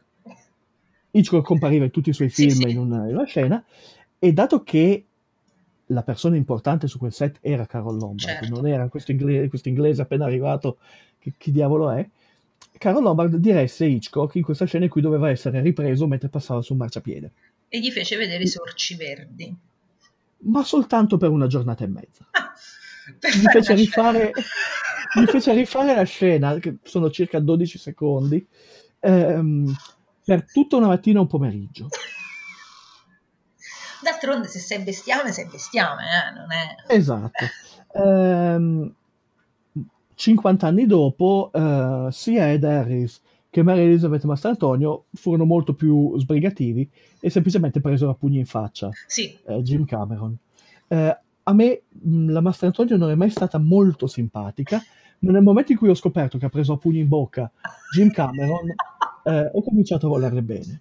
beh, lei, lei è molto brava in questo film. Non è, È una, è una- è una bravissima attrice, non, è, non è mi ha fantastica. fatto impazzire, nel senso che purtroppo, eh, sai, negli anni 80-90, che è stato il periodo in cui lei ha lavorato di più, eh, Sì, eh, lei con adesso- questi tratti estremamente spigolosi aveva classicamente il ruolo della stronza, diciamo. Sai, Eh, sì, faceva, sempre delle parti da, da donna ruvida, mettiamola Sì, così. sì. E perché Ehm. ovviamente, eh, sai, c'è quella battuta meravigliosa, noi continuiamo a divagare proprio a oltranza, c'è Sì. quella battuta meravigliosa del club delle prime mogli, in cui c'è Goldion che va dal suo psichiatra, e, da- scusami, non dallo psichiatra, perdonami, dal suo chirurgo plastico. Cosa? Sconti fino al 70% sui prezzi outlet. I saldi di MacArthur Glen Serravalle Designer Outlet sono ancora più irresistibili. Trova i look perfetti per le tue vacanze tra oltre 230 negozi delle migliori firme. Scopri di più online. E mentre fai shopping, scopri la magia di Playland. Area giochi all'aperto e un fantastico parco acquatico. E gli Sì. chiede di gonfiarle ancora le labbra e lui le dice ma no, ma basta, ma guarda che cioè, diventi un canotto così. E lui fa no, perché e lei le risponde no, perché non mi danno più ruoli a Hollywood. Lei è Sì, un'attrice. in quanto a Hollywood ehm, Per le donne ci sono solo tre ruoli, pupa, procuratore distrettuale e a spasso con Daisy. Esatto. e in effetti la carriera di Mary Elizabeth Mastrantonio è stata bella inserita nella, nella fase procuratore distrettuale tutta la vita, più o meno. E, Sì, sì, sì, sì, stavo Invece- guardando, in effetti... e invece in The Eh. Abyss lei ha- fa sempre la stronza, però è giustificato dalla storia il suo essere in quel modo, perché è una donna in un ruolo estremamente difficile, perché lei ha progettato la stazione, eh, di- di- di- la, la piattaforma di trivellazione, Sì. quindi fa un lavoro maschile Sì, sì, sì, è una donna in un ambiente di uomini. che si deve difendere e l'unico modo che conosce per difendersi è, eh, è reagire, diciamo, la chiamano proprio la, eh, la stronza suprema. Adesso in italiano, Eh, Sì, eh, in italiano è tradotto in maniera estremamente volgare perché è mistrita cazzi nel doppiaggio italiano. sì, eh, perché noi siamo, eh, noi siamo sempre per un- una produzione di classe. Eh, però sì, ehm, e in Eh. effetti, ehm, secondo me, uno dei problemi del, del film è eh, proprio il fatto che ehm, il personaggio di Lindsay della, della Mastrantonio eh, cambia troppo rapidamente. Sì, a un, eh, a un certo punto ha uno shift pazzesco e diventa E div- tutta, tutta miele e, e- e Esatto. tenerezze. Sì, è vero. Eh, io, io lo cap- io capisco che eh, in effetti c'è un elemento della trama che giustifica molto bene un cambiamento ed è il fatto che lei muore. Sì, E possiamo dire, dopo un'esperienza del genere, dopo essere morti, magari uno cambia prospettiva. Però mi sarebbe piaciuto che il cambio di prospettiva fosse qualcosa di un pochino più adulto eh, che non lei che in comunicazione radio con eh, Ed Harris che sta sprofondando a 6.000 metri eh, di profondità diventa eh, tutta eh, mielosa in modalità fi- fidanzatina e eh, confessa che lei deve essere così dura io perché è però, cresciuta con cinque fratelli o qualche altra io però posso hollywoodiana. dirti una cosa che adesso mi sputtano senza pietà di fronte a tutti i nostri ascoltatori. Ma certo, tanto i nostri ascoltatori sono come la nostra famiglia. Sì, Facciamo infatti. questo- questa botta di... Io in di- quella, in quella scena in cui lei parla con Ed Harris che sta scendendo, quello è il momento in Sì. The Abyss in cui io comincio a piangere e finisco quando entrano i titoli di coda. È proprio è un automatismo, l'ho visto 50 volte io il film e lì tac, Mm. scatta e non ce la faccio. Eh, no, io invece che sono un, cinico eh, dal cuore di pietra, eh, no, soprattutto appunto eh, lo trovo un- uno shift troppo, ehm, t- troppo hollywoodiano. È verissimo e io sono perfettamente d'accordo con te, però io sono, mi, son lasci- mi lascio tranquillamente manipolare da questa cosa. Ma perché? Mm. Perché poi, mm, eh, sai qual è il punto? È che questo shift che ha lei è in un certo senso il motivo per cui la razza umana sopravvive. Da quel- Sì, sì, sì, sì, ma questo è il secondo problema che io ho con questo film. Eh, e magari ci arriviamo. Ehm, da parte mia, eh, allora, visto che siamo sul eh, True Confessions, ehm, io ho trovato estremamente difficile riguardare il film in questi giorni eh, sulla scena della rianimazione della Mastrantonio. Eh, perché, spoileriamo, eh, nel momento in cui i due protagonisti si trovano bloccati sul fondale con una sola eh, muta un solo respiratore, ehm, lei decide di lasciarsi affogare giocando sull'effetto dell'ipotermia Sì, sulla temperatura. in modo che lui la possa portare da morta a bordo eh, e poi una volta a bordo rianimarla. E lì, piccolissima parentesi, quando Ed Harris trasporta il cadavere di Elizabeth Mastrantonio dal batiscafo che ormai è un rottame inutilizzabile alla, eh, Alla stazione, alla piattaforma. piattaforma, non è un manichino, non è una controfigura, è Mary Elizabeth Mastrantonio in apnea trascinata da Ed Harris. per due minuti Per sul due fondo di minuti, una vasca sì. all'interno di una, staz- di una centrale nucleare in costruzione in Carolina del Sud. Con Cameron che urlava molto probabilmente perché Sì, esatto. Eh, dopodiché la sbattono sul, sul pontile, le strappano la camicia e la defibrillano. E eh, io quella scena ho dovuto interromperla tre volte eh, perché una defibrillazione esattamente come questa, che non funziona, quindi bisogna passare al massaggio meccanico e tutto quanto, è quello che è successo a mio padre quando è morto. Ed è stata una mazzata feroce perché è una ehm, scena estremamente realistica. Sì, è, è- è fortissimo. Forse E- è il momento più duro di tutto il film e ti capisco Esatto. perfettamente perché ho anch'io dei ricordi abbastanza simili e sì, è un momentaccio Ed difficile, molto difficile. Io lì mh, ho, ho problemi. Decisamente. Eh, però è il momento in cui eh, è ragionevole immaginare un, eh, uno shift nel personaggio. Ci vuole, è necessario, però non così, dai. Eh, poi lo so, ok, c'è chi piange ascoltando il, il dialogo, che poi in realtà è un monologo, Sì, è un monologo, ma sai perché io credo anche che cercando di immedesimarmi nella situazione, Sì, comunque che loro due si amino ancora è evidente sin dall'inizio del film. Anche sì, se- certo, d'accordo. e tu vedi in quel momento la persona che ami, anche se tu sei un tipo freddo, controllato, vedi la Sì. persona che ami che è a 6.000 metri respirando liquido in una fossa oceanica. Sì, no, no, d'accordo. eh, ti- un, Eh. po', un po' ti sciogli, nel senso che comunque non, Ma- non- resti, eh, anche perché lei all'inizio, quando lui sta circa a metà strada, a 3000 metri, c'è quel personaggio del, del pilota di sommergibili, One Night si chiama, eh, la- Sì. l'altra, l'altra donna a bordo, diciamo, L'altra donna a bordo, sì. fa, eh, parlale. E lei, Parlagli. sì, parlagli, scusami. E lei si, si- si attacca al microfono e dice: Ok, Bud, stai andando bene, sei a 6.000 metri, eh, la pressione è. E, lo- e lei gli mette una, ma- una mano sulla spalla e fa: No, parlagli. Sì, esatto.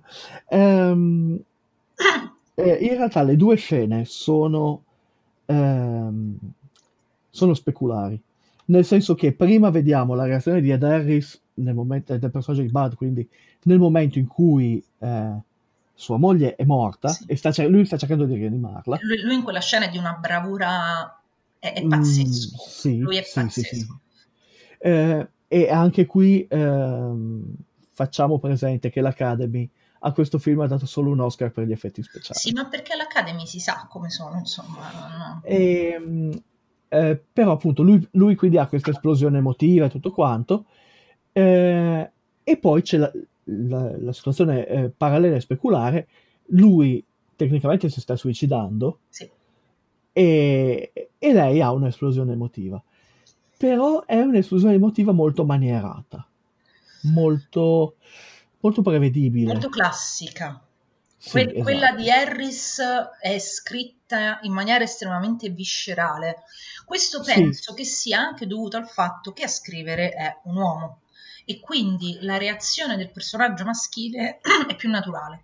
è più naturale sì questo è possibilissimo Ehm, mentre invece la reazione del personaggio femminile eh, nella- mh, dalla- da una prospettiva maschile eh, ha per forza quel tipo di emotività un po' smielata perché è Esatto. femmina È- è sostanzialmente molto fe- ecco, sì, molto è- femmina. È, è molto femminile, Sì. ma in maniera appunto in stereotipata. maniera o- manieristica Esatto. perché effettivamente se tu pensi alla reazione così forte di Ed Harris che comincia a urlare, la prende a schiaffi, eh, la chiama stronza, bitch La, la- la prende a schiaffi sul serio. Sì, la tra prende a schiaffi, lei, lei ha preso certe sberle sul set, poi le ha pure date, eh, però le ha prese.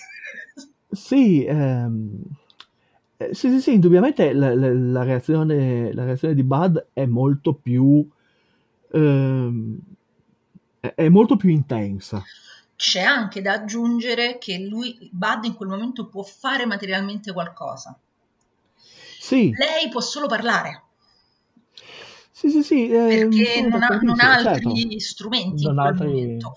Lei può certo, parlare con una persona che non le può rispondere, tra l'altro, perché lui, esatto, quando lei gli parla in quel momento, lui è in crisi eh, da profondità, sì, Eh, è, è completamente andato, è psicotico in quel momento. E quindi neanche perché, eh, diciamo ai nostri ascoltatori che cosa succede, lui ovviamente c'ha il- il- è, è pieno di liquido, quindi eh, può solo non può, ascoltare, non può parla- non può parlare, parlare e, può- e comunica con una tastiera su un braccio, sostanzialmente.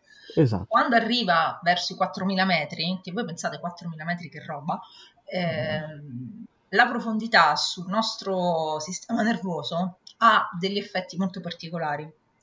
E, sì, mm, e non, non- non bisogna arrivare a 6.000 metri per eh, subirli, basta arrivare a 30 certo, metri. A 30 metri si hanno di solito i primi sintomi di euforia.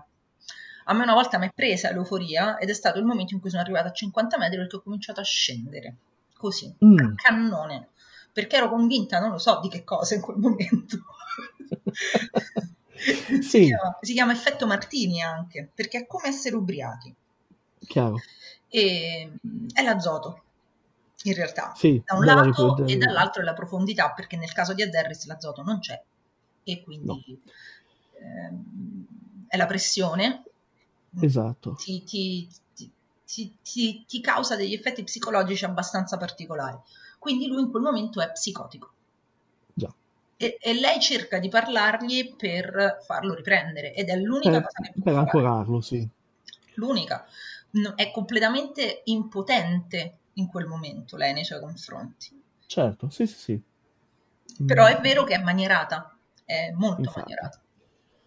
Eh, tra l'altro, ehm, per tornare un, un attimo al dato tecnico, eh, in tutte le scene in cui il buon eh, Ed Harris è nella sua tuta eh, con la respirazione liquida, eh, no, Eh, nel senso che dato che nessuna agenzia di assicurazioni avrebbe mai permesso di riempire i polmoni di un attore ehm, di eh, un polimero ossigenato, eh, che però funziona benissimo con i topi, ehm, tutte le scene con il casco allagato, il buon Ed Harris se l'è girata in apnea. Sì. Quindi Ed Harris in queste scene è in acqua, dentro una tuta piena d'acqua. Rosata. Sì, sì, con, un- questa, con questa lieve colorazione rosa che eh, fa capire che non è acqua, acqua Sì. è una cosa molto più tecnica. E, e anche quello deve essere stato un bello stress. Beh, sì, sì, perché poi lì ti prende E- davvero il panico, la claustrofobia, perché quando sei immerso nell'acqua non, non, non- non non hai vie di fuga. Sì, Esatto. certo, ti levi il casco e risali perché in realtà non sei a 6.000 metri, sei a 8, però, Sì, però- eh, è veramente da, da impazzire. Non mi sorprende che non abbia voglia di parlarne. No, no, decisamente no. Eh. Ehm, Mentre invece è molto Sì. carino come hanno girato gran parte delle sequenze in cui eh, gli attori non sono fisicamente dentro i sommergibili, perché non è che gli attori sapessero pilotare Ah, sì? i sommergibili, e, mm, praticamente lì non c'è un effetto speciale, lì è proiettata l'immagine precedentemente girata eh, dentro una cabina ricostruita dell'attore e poi proiettata sul- sulla cupola del, del, del sommergibile. certo. E forse quello è l'unico momento in cui senti un po' l'effetto speciale, l'effetto che non è un effetto speciale, insomma, senti un po' la finzione scenica. Sì, ehm, un altro dettaglio assolutamente minimo che ti permette di cogliere il fatto che non siamo, eh, cioè, non stiamo vedendo la realtà, ma è un, eh, è un effetto speciale, eh, sono le animazioni del braccio del, Sì, è ehm, vero, il braccio meccanico il braccio meccanico ehm, del, del sottomarino, eh, del sommergibile, che è eh, animato a passo 1. Sì, soprattutto quando gli sta scappando il, eh, il rover e, e lei lo deve Sì. prendere al volo prima che se ne vada nella fossa. Poi lo prende, soltanto che Michael Bean la sperona e quindi E quindi lo perde per strada. Perché Eh, c'è si vede anche... battaglia bellissima tra sommergibili sott'acqua che Sì, si speronano come, come, non lo so, sembra veramente di rivedere Aliens, eh, la parte finale, la- la- il combattimento eh, con la regina aliena. Eh, Sì, sì, è un, è un combattimento molto ben coreografato, eh, è una scena molto tesa e, come ha fatto notare qualcuno, ehm, l'unico cattivo, tra virgolette, del film, perché poi il, il povero tenente Coffey non è cattivo, è, è semplicemente sbarellato perché eh, eh, ha dei problemi eh, di, eh, di embolia e di psicosi da profondità. beh, Eh, però- parliamone però, perché quando sale è già stronzo. Lui Ah, no? parte. Cioè, ma attenzione, non bisogna confondere stronzo con cattivo. Sì, Eh, poi questo è un film di fantascienza della fine degli anni Ottanta e quindi i militari vengono visti come degli automi. sì, sì, sono, sono proprio dei, dei soldatini di piombo, cioè eseguono Esatto. gli ordini e sono stupidi e cattivi, Eh, ma proprio perché era un, un periodo in cui avevamo un'enorme paura che potessimo davvero finire eh, a pagare le conseguenze delle decisioni di gente in, in posizione di potere ne- nell'esercito. Eh, se il personaggio di Michael Bean è eh, poco piacevole, il suo ufficiale superiore in superficie, mamma mia, che avrebbe dovuto essere quello interpretato da Lance Eriksen, sì, ehm, è, è il vero cattivo della situazione. sì, Perché è uno che dà gli ordini senza pensare alle conseguenze sulle persone. sì, sì, è vero. E comunque la cosa interessante è che questo è un film che nella sua versione eh, canonica, diciamo quella, quella bella, eh, dura 2 ore e 52 minuti, Sì, credo, eh, e il cattivo, chiuse virgolette, muore malissimo, sì, perché è veramente una morte sì, fa una spaventosa, morte atroce, veramente atroce. dopo Cioè, un'ora. no, aspetta, dopo No, un'ora un'ora dalla fine, un- scusami. a un'ora dalla fine, a un'ora un'ora dalla fine. sì. Perché poi l'ultima ora è tutta sulla discesa di Ed Harris nella fossa. E, Cioè, e l'incontro con gli alieni. James Cameron si prende un'ora di film per raccontare eh, di Bud che scende Sì, eh, nel- nel- esatto. nella fossa oceanica. E Eh, diciamo che è quasi in tempo reale la discesa, sì, un po' come Sì, l'affondamento sì, del Titanic, in tempo reale. sì. eh, altro film eh, con un sacco di acqua. Sì, e è un altro film con degli attori trattati malissimo. sì. Ehm, Erano pure giovani, quindi pensa, poveracci. Esatto. e a quel punto Cameron era Cameron, Eh sì, eh, Era nel senso che aveva alle spalle tali successi commerciali che ehm, se ti dice buttati nell'acqua ghiacciata, tu ti butti nell'acqua Però ghiacciata. anche lì, per quanto tu possa non amare Titanic, ne parleremo forse un giorno, non lo so, però anche lì fu una grossa sfida girare Titanic sì. in quel modo. Una sfida tecnica vinta da Cameron perché non si può dire che l'abbia persa, perché forse è, è- è il film più, più uno dei film più famosi della storia del cinema, cioè Titanic. Assolutamente sì. sì, sì, sì. E, e fu veramente un'impresa anche quella, e- è una scommessa. Eh, Certo. Cameron arrivò a metterci dei soldi di tasca propria comunque, perché eh, a un certo punto sforò talmente tanto che, non- che la produzione lo voleva fermare. È chiaro, sì, sì, sì, ma è, è che tra l'altro quella di sforare sui, sui budget, come abbiamo detto, è forse la caratteristica principale Sì, sì, è una sua di, abitudine. di Cameron come... Cioè, ehm, tu pensa adesso il matto sta di nuovo girando sott'acqua.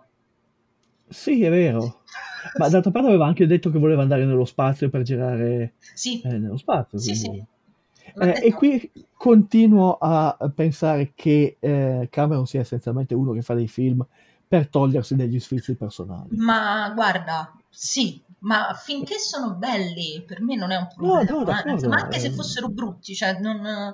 eh, è come a Hollywood, sai, tu vali quanto l'incasso del tuo ultimo film. Il caso del tuo ultimo film, certo. eh, Finché lui fa quegli incassi, adesso lui è un po' che non dirige, eh, è parecchio tempo, Sì, infatti. finché lui fa quegli inch- se continuerà a farli adesso io non so come andrà a finire se li girerà mai cioè, li, sta- li stava effettivamente girando poi c'è stato c'è stata una leggera pandemia quindi Sì, dicono. con i vari seguiti di Avatar di cui uno tutto sott'acqua in cui lui vuole girare sott'acqua Sì, sì, sì. cioè non è che vuole fare la computer grafica cioè lui vuole tornare a girare sott'acqua perché una volta non gli è bastata Infatti. Chissà se chiamerà Ed Harris. vabbè nel frattempo Ed Harris è diventato un, un diver professionista quindi Sì, no? sì, sì, sì, come, come effetto collaterale della preparazione per il, il film ha preso il brevetto da, da sommozzatore professionista. Perché poi alla fine ti diverti, perché poi con tutto Sì, certo. il dramma, alla fine sei stato a mollo con questa tuta per eh, otto mesi, più o meno, Sì, credo, circa. credo ecco. sì. E- Hai avuto crisi di pianto incontrollate Sì. mentre guidavi tornando a casa. Hai preso a pugni il regista. Hai Hai schiaffeggiato. Hai rischiato di negare, hai preso schiaffi al tuo coprotagonista. E Però quello era nel copione.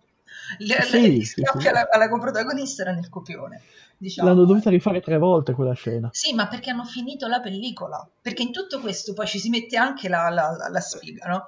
Perché Sì, sì, certo. era buona, ma hanno finito la pellicola. E quindi no, va rifatta. Eh, una cosa volante che mi è venuta in mente adesso mentre parlavo del braccio meccanico della- del sommergibile, eh, un'altra scena in cui vedi molto bene eh, che, che è animato a passo 1, e tra l'altro questo è un film che mescola effetti digitali, effetti pratici, eh, animazione a passo 1, eh, modelli, eh, qualunque tipo di effetto speciale eh, immaginabile eh, a Hollywood l'hanno utilizzato in questo, in questo film. Eh, però si vede molto bene il braccio eh, fasullo eh, nella scena in cui devono sganciare il cavo, Sì, il cavo ombelicale. sì. Eh, spiegazione eh, rapida per i non addetti ai lavori. Eh, la piattaforma si trova sul fondo, ha una nave appoggio in superficie, alla quale è collegata da un cavo, essenzialmente un cavo di fibra ottica, eh, che serve per, eh, come- per mantenere flusso dati e probabilmente per alimentare le batterie. Eh, abbiamo detto c'è una tempesta in arrivo, ovviamente, perché questo è un film eh, che non si fa mancare nulla. Eh, a questo punto la nave appoggio si disassa, si sgancia eh, la, la gru che sostiene il cavo e c'è questa bellissima scena della, della gru che precipita In eh, per i 700 metri Sì. eh, di profondità, manca la piattaforma di una decina di metri Tutti e poi, rilassati, tutti contenti. e poi rischia di trascinarla giù nel... che è, è il momento chiave in cui tutto va in malora. Sì, muoiono alcuni membri dell'equipaggio del, del e, e La- la piattaforma. perché c'ha l'anello, perché non si, toglie, perché non si è voluto togliere la fede. Eh, Sì, ehm, e ehm, i sistemi vanno completamente in tilt. eh, è una scena molto tesa, molto... eh, Ma la colpa è dei militari questo... eh, perché dovevano, perché hanno sgan- portato via... Sì, esatto, dovevano sì. sganciarsi molto prima, in realtà, prima che arrivasse effettivamente la tempesta.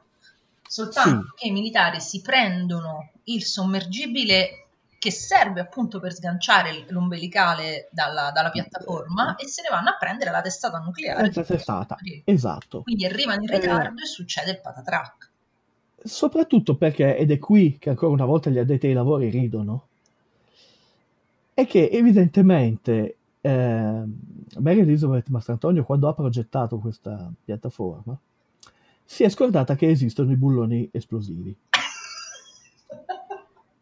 Nel senso che eh, è pratica comune nelle piattaforme di superficie ehm, avere una serie di bulloni esplosivi in posizioni tali per cui se devi sganciare una parte della struttura per salvare il resto della struttura, non mandi un uomo con la chiave inglese, ma sollevi uno sportello, giri una chiave, schiacci un bottone, bang.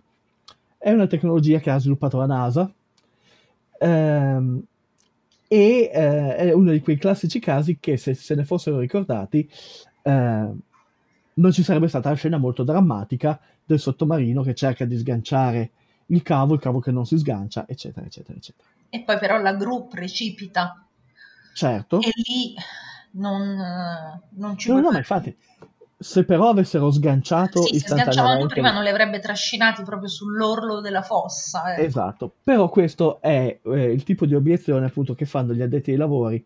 Eh, è un po' come quello che diceva che Zulu è un pessimo film perché si vede che non stanno usando dei fucili dell'Ottocento.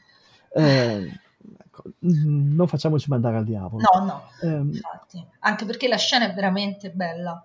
è una scena molto bella, molto tesa eh, ed è uno dei punti di svolta eh, del film. Sì, I, sì. i punti di svolta essenzialmente sono due, questo e la morte La e resurrezione di, eh, di Lindsay. E diciamo l'incontro col serpentone. Perché Ricordo che però quello non eravamo sicuri che no, funzionasse. non eravamo sicuri che funzionasse, però già che c'è e già che ha funzionato, e ha funzionato bene, perché te l'ho detto, anche Sì. oggi lo guardi, sono passati quasi t- più di 30 anni e E- l'effetto ed è è un ottimo effetto, sì. ottimo. È meglio di ed è- tanta CGI moderna. Sì, Cioè, eh, ma anche, per- anche perché ci hanno lavorato otto mesi. sì, esatto, diciamo che... Eh, ed è il, che è il momento in cui non possono più negare il fatto che sia presente una entità aliena Sì. e non i russi, E non i russi. fantomatici russi. Eh, entità aliena che poi, come dicevamo, si prende l'ultima ora, essenzialmente, Sì. questa, eh, questa comunità di... eh, Ma sembrano delle mante, sì, siamo dei pesci, ah, sì, dei- delle mante con la faccia, diciamo. de- delle mante con la testa e, e le braccia. Ehm, eh, sì, sembrano degli angeli, sembrano... sono ispirati a tutta una serie di forme di vita eh, reali eh, sottomarine, Sottomarine, soprattutto sì. il fatto le- l'uso della bioluminescenza è, è molto, è, è molto azzeccato. Eh sì, perché vivono, vivendo a 6.000 metri, eh, su- Sì, la luce o se la fanno da sé Sì, o... o non c'è, quindi Esatto.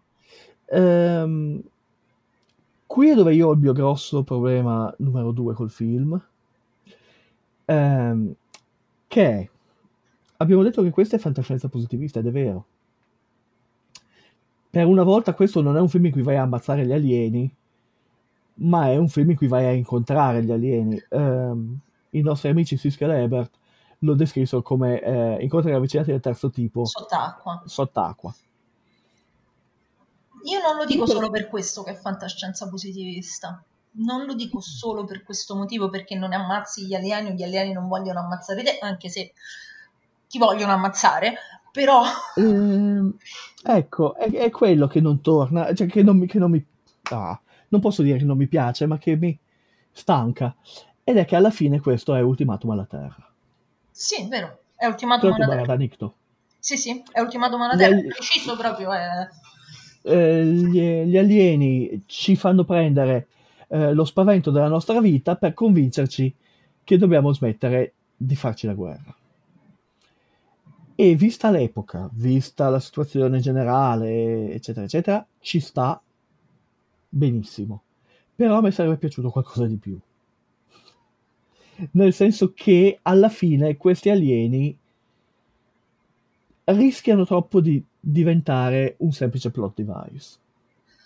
Sì, io credo però che ci sia anche un altro, da un certo punto di vista, sì, è ultimatum alla Terra, questi oggi molto probabilmente eh, se lo girassero oggi di Abyss eh, non- ci, ci farebbero prendere un- lo spavento della nostra vita per evitare di, di- di distruggere il pianeta sostanzialmente, cambiano Sì, sarebbe, più, sarebbe a tema ecologico e non sì, a tema non a tema sì. atomico.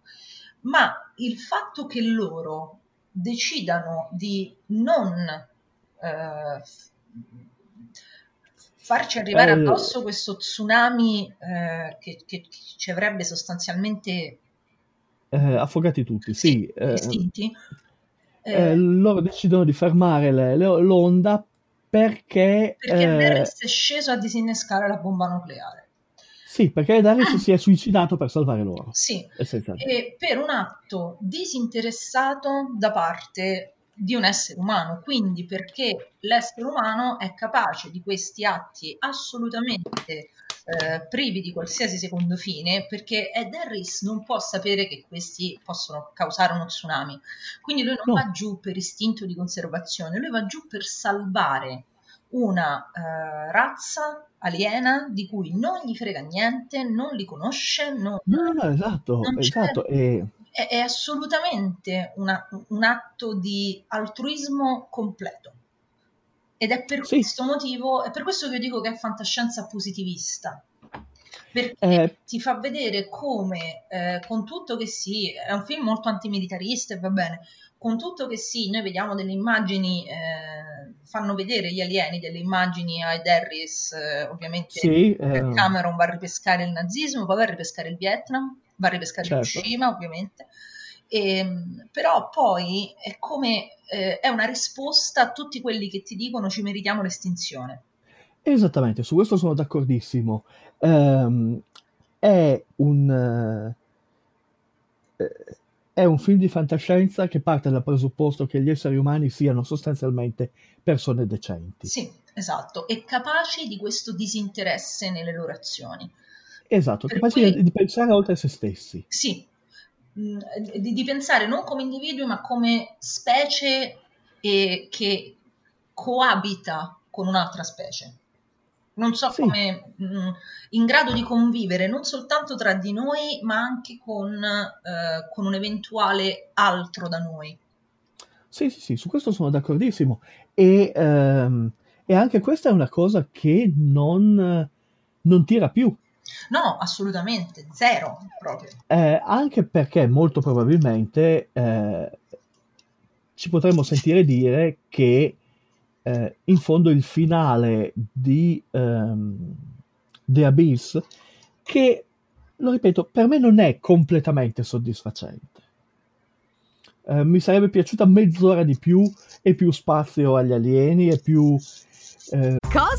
Sconti fino al 70% sui prezzi outlet. I saldi di MacArthur Glen Serravalle Designer Outlet sono ancora più irresistibili. Trova i look perfetti per le tue vacanze tra oltre 230 negozi delle migliori firme. Scopri di più online. E mentre fai shopping, scopri la magia di Playland. Area giochi all'aperto e un fantastico parco acquatico. mm, più spessore agli alieni e tutto quanto, però potrebbero benissimo dirci che è un finale buonista. Uh, a voglia, penso che l'abbiano pure detto. Ehm, e, e qui torniamo al discorso che facevamo eh, la volta passata, eh, che non sono così entusiasta del contrario di buonista. Perché il contrario di buonista cos'è? Cattivista? Ma poi il contrario di buonista sarebbe, ok, sì, lo tsunami eh, cancella la razza umana dalla faccia della terra e rimane soltanto Ed Harris da solo lì insieme agli alieni a piangere, Mm. perché non, non- non vedo altra... Mm, No, beh, d- dipende. eh, eh, in realtà ehm, questo film oggi non lo potrebbero più fare anche perché non potrebbero più scriverlo così e in una scrittura alternativa probabilmente il tenente Coffey sarebbe l'eroe Mhm. e questo è anche un segnale di quanto ci siamo spostati eh, in una direzione che a me non è che piaccia granché. Ehm, No, no, non, non è una Il- bella direzione affatto, eh, per questo eh, ehm, The Eh, Abyss è il migliore anche dei film usciti nell'89, eh, i film sottomarini usciti a cavallo fra Sì, il 1980, perché gli altri, gli altri erano tutti film in cui c'era il mostro sì, da, da il mostro da, eliminare. da eliminare, per esempio c'è Deep Star 6, che più o meno Sì, è la stessa storia, però dove eh, c'è il mostro cattivo. Sì, l'alieno è comunque, Sì. è comunque cattivo. Ehm, quindi appunto oggi sarebbe difficile da scrivere e ci sarebbe da fare un discorso enorme che eh, poi appunto da una parte eh, non abbiamo il tempo e lo spazio, forse non è neanche eh, l'occasione giusta, ma sarebbe bello farlo un giorno o l'altro, ehm, su come eh, abbiamo già detto che gli anni 90 sono gli anni in cui il cinismo diventa l'unica risposta eh, eh, di quelli fighi eh, agli stimoli della realtà. Ehm, però appunto come è cambiato il- l'impostazione mentale eh, anche dopo il, ehm, l'11 settembre, Sì. eh, l'esportazione della democrazia, ehm, La crisi una- economica. e la crisi economica e tutta una serie di, ehm, una cascata di eventi ehm, che hanno contribuito a far emergere una posizione eh, eh, in cui eh, non solo l'individualismo, eh, ma anche eh, una forma di egoismo e di aggressiva difesa del poco che hai diventa la, come dire, eh, Diventa la cifra principale con cui la interpretare la principale, realtà. esatto, È la difesa esattamente. del territorio quasi a livello canino, diciamo. La, Eh, la tua ca- la tua casa sì, con le tue scorte, fuori ci sono gli zombie, spari agli zombie. sì, infatti. Fine. Eh, per quanto abbia sia quasi costato la pelle degli attori e sia stato messo in piedi da, una- da un regista e in questo caso sceneggiatore eh, che a me non è per niente simpatico, The Abyss è comunque eh, un artefatto di un'epoca più civile, per usare una Sì, citazione ma perché abusata. Cameron ce l'ha dentro questa cosa del salvare quello che c'è di buono eh, nella, diciamo, nella razza umana. Lui non è un Sì, cinico, assolutamente. anche Avatar, per quanto sia un film irrisolto, sbagliato, troppo lungo, tutto quello che vuoi tu, è un film che nel 2009 ha portato al cinema una favola che ha in un certo senso annientato il cinismo, perché è, uno dei film più buonisti che abbia mai visto, Avatar, nel corso della mia vita. Sì, eh, in realtà, in realtà per me i problemi di Avatar sono altri, non il buonismo, ma eh, eh, sì, ehm, Sì, sì, sì, i problemi di Avatar ci sono e sono altri, non è il... però è per dirti che Cameron questa mancanza totale di cinismo è, è anche ingenuo, se vogliamo, sì, nel, nel suo, perché il finale di The Abyss è un finale ingenuo. sì, C'è dell'ingenuità in quel finale, eh, che è forse la cosa che poi a te non torna del tutto, perché Eh. manca di complessità sostanzialmente. esatto, esatto. I- eh, gli alieni sono lì per, per giudicarci, per decidere e eh, per quello che ne sa. eh, Oltretutto, avanti, avete i filmati de- della guerra del Vietnam e del nazismo, quindi avete visto la nostra televisione. Quindi lo sapete che Ed Harris non è un caso unico, non avevate bisogno. Ehm, cioè, Sì, però poteva- siamo, potevano arrivare, potevano, però siamo potevano di una guerra nucleare. Sì, ma potevano arrivare a una conclusione. Eh, è, è lì che dico, mancano di complessità. Mancano di Cioè, comple- ed è da- davvero, è un film complesso fino a quel finale. esatto. Quindi manca un po' di complessità, su questo ti do perfettamente ragione, però è, è- è- comunque un finale che, te l'ho detto, è una bella risposta a tutti quelli che dicono eh, ah, ci meritiamo l'estinzione. No, No, non no, ci no, ma l'estinzione. Non è poi questo. lo sai benissimo che, eh, perché ci conosciamo da abbastanza tempo, eh, quindi mi conosci abbastanza per sapere che quando io sento mm, dire eh, dov'è l'asteroide, dobbiamo estinguerci e così via, eh, io divento veramente cattivo. Sì, sì, sì, lo so, lo so, ma tu ne hai, ne hai tutte le ragioni del mondo e io sono molto meno ottimista di quanto non sia tu. Però, in- insisto, Eh, vuol dire che tu hai tutte le ragioni del mondo perché io vorrei tanto evitare di estinguermi, ecco, mi piacerebbe. Eh, sì, eh, per due motivi. Mm, allora, mm, noi normalmente eh, dedichiamo un angolo del nostro podcast, perché forse è la prima volta che l'ascolto, alla propaganda maoista, ma in questo caso eh, mi abbandono a una cosa addirittura più orribile, eh, che è una propaganda di tipo puramente scientista e, e forse anche umanista, chi lo sa, non lo so.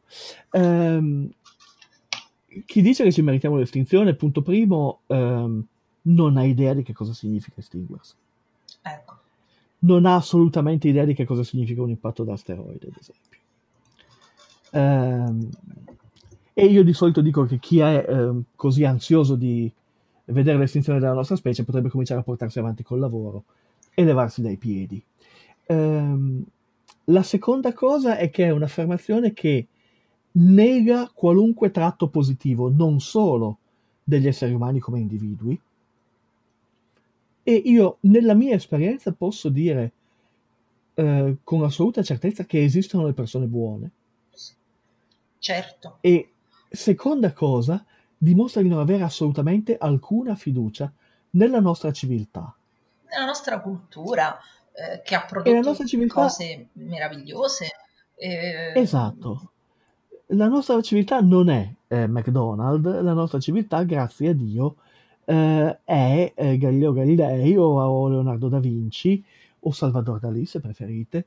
Ehm, e volere la cancellazione di tutto questo perché eh, Netflix ha cancellato la tua serie preferita, ehm, no, no, divento veramente cattivo. Ma poi c'è anche un discorso meramente di, eh, relativo all'orrore che dovrebbe suscitare il termine estinzione, che si usa molto alla leggera, secondo me. Eh sì, Perché eh, io, per esempio, adesso mh, l'estate scorsa ho letto La sesta estinzione ah, bel libro, ottimo, Eh, eccellente libro, ed è consigliatissimo. e io mi sono, me la sono fatta nelle mutande, nel senso che è, è un, Sì. è un- è un libro che mi ha terrorizzata più di qualsiasi horror io abbia mai letto o visto Ma in infatti lo scopo, lo scopo di questi libri è È quello. quello, certo, e l'orrore assoluto di un concetto come l'estinzione eh, è un qualcosa che dovrebbe in un certo senso scatenare una reazione opposta. Non, Esatto, eh, uh, che bello l'asteroide, ecco, ma eh, eh, esatto. dovrebbe scatenare una reazione per cui tu fai di tutto, non soltanto per non- perché non si estingua la razza umana, ma per migliorare le condizioni eh, di- di- di- Globali, sì, globali del del- pianeta. Ecco. dell'intero ecosistema. Certo, eh, ma eh, il punto è proprio questo. ehm, il, il rischio è tale ed è talmente palese, e qui veramente siamo andati fuori tema, ma forse no, perché quello che è il ragionamento alla base di ciò che stanno facendo gli alieni in The Abyss. Sì, Ehm, il, il pericolo e le conseguenze di ciò che si sta rischiando sono tali che non dovremmo abbandonarci a delle cose del tipo è tutto un complotto, in realtà la Terra è piatta. Eh, gli scienziati cattivi il dicono che c'è, che c'è il cambiamento climatico, eh, sì, perché sono comunisti e odiano il nostro stile di vita. Esatto, perché poi Ehm, c'è questo discorso che se tu difendi eh, il, il- il concetto di civiltà, eh, sì, passi per quello che difende anche le aberrazioni che si ah apportano sì, dalla nostra civiltà, mentre invece non è, non è affatto così, eh, perché mh, anzi questa gente che invoca l'estinzione è la prima a, eh, a non curarsi punto di eh, avere un impatto, diciamo, relativamente morbido sull'ambiente, per esempio. Cioè, molto sono... spesso no. Eh, molto più terra a terra dal mio punto di vista. Normalmente chi invoca l'estinzione la cessazione della nostra civiltà sta godendo ampiamente dei frutti della nostra eh, la invocano su Facebook, quindi, usando un computer, usando un, un telefono di ultima generazione, quindi magari 5G. Magari 5G, magari 5G. E, e quindi è, è- è un paradosso questo di invocare l'estinzione, Sì, ma secondo me è un paradosso che deriva anche dal fatto che questi hanno visto Mad Max, hanno visto The Walking Dead e pensano che loro, quando ci saremo quasi tutti estinti, saranno quelli fighi che vagheranno con una macchina bellissima in mezzo al deserto sparando alla Ah, gente. sì, ehm, perché, perché eh, i film, soprattutto i, i post-apocalittici degli anni 80, ma poi è vero anche i film eh, e, e le serie sugli zombie dell'ultimo decennio, partono dal presupposto che essenzialmente l'apocalisse eh, elimina la gente noiosa. Sì, da più che altro è una cosa che riguarda gli altri, non riguarda Esatto. te. Ehm, E da questo punto di vista, gli inglesi erano un passo avanti già negli anni 70, avevano fatto quella splendida serie che era I sopravvissuti, sì. in cui l'Apocalisse elimina le classi inferiori. Mm. Ehm, invece non è così che funziona, l'Apocalisse arriva ed è ehm, a tappeto. È a tappeto, sì.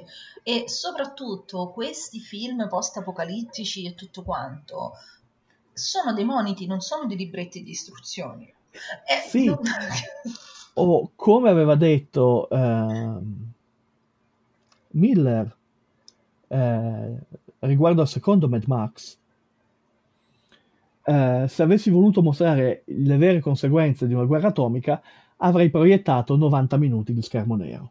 Esatto. O di impatto con l'asteroide, a seconda di, di- di- di- quello che preferisce Sì, il nostro... Esatto. Ma in caso di impatto di asteroide noi sappiamo che possiamo mandare Bruce Willis È vero, e è vero, eh, i trivellatori, sì, sì. Eh sì, poi tanto comunque gli asteroidi cadono soltanto su- i- in Europa, quindi gli americani sono salvi. Sì, infatti. Annientano Parigi. eh, Annientano Parigi, ma gli Stati che Uniti... sarà mai?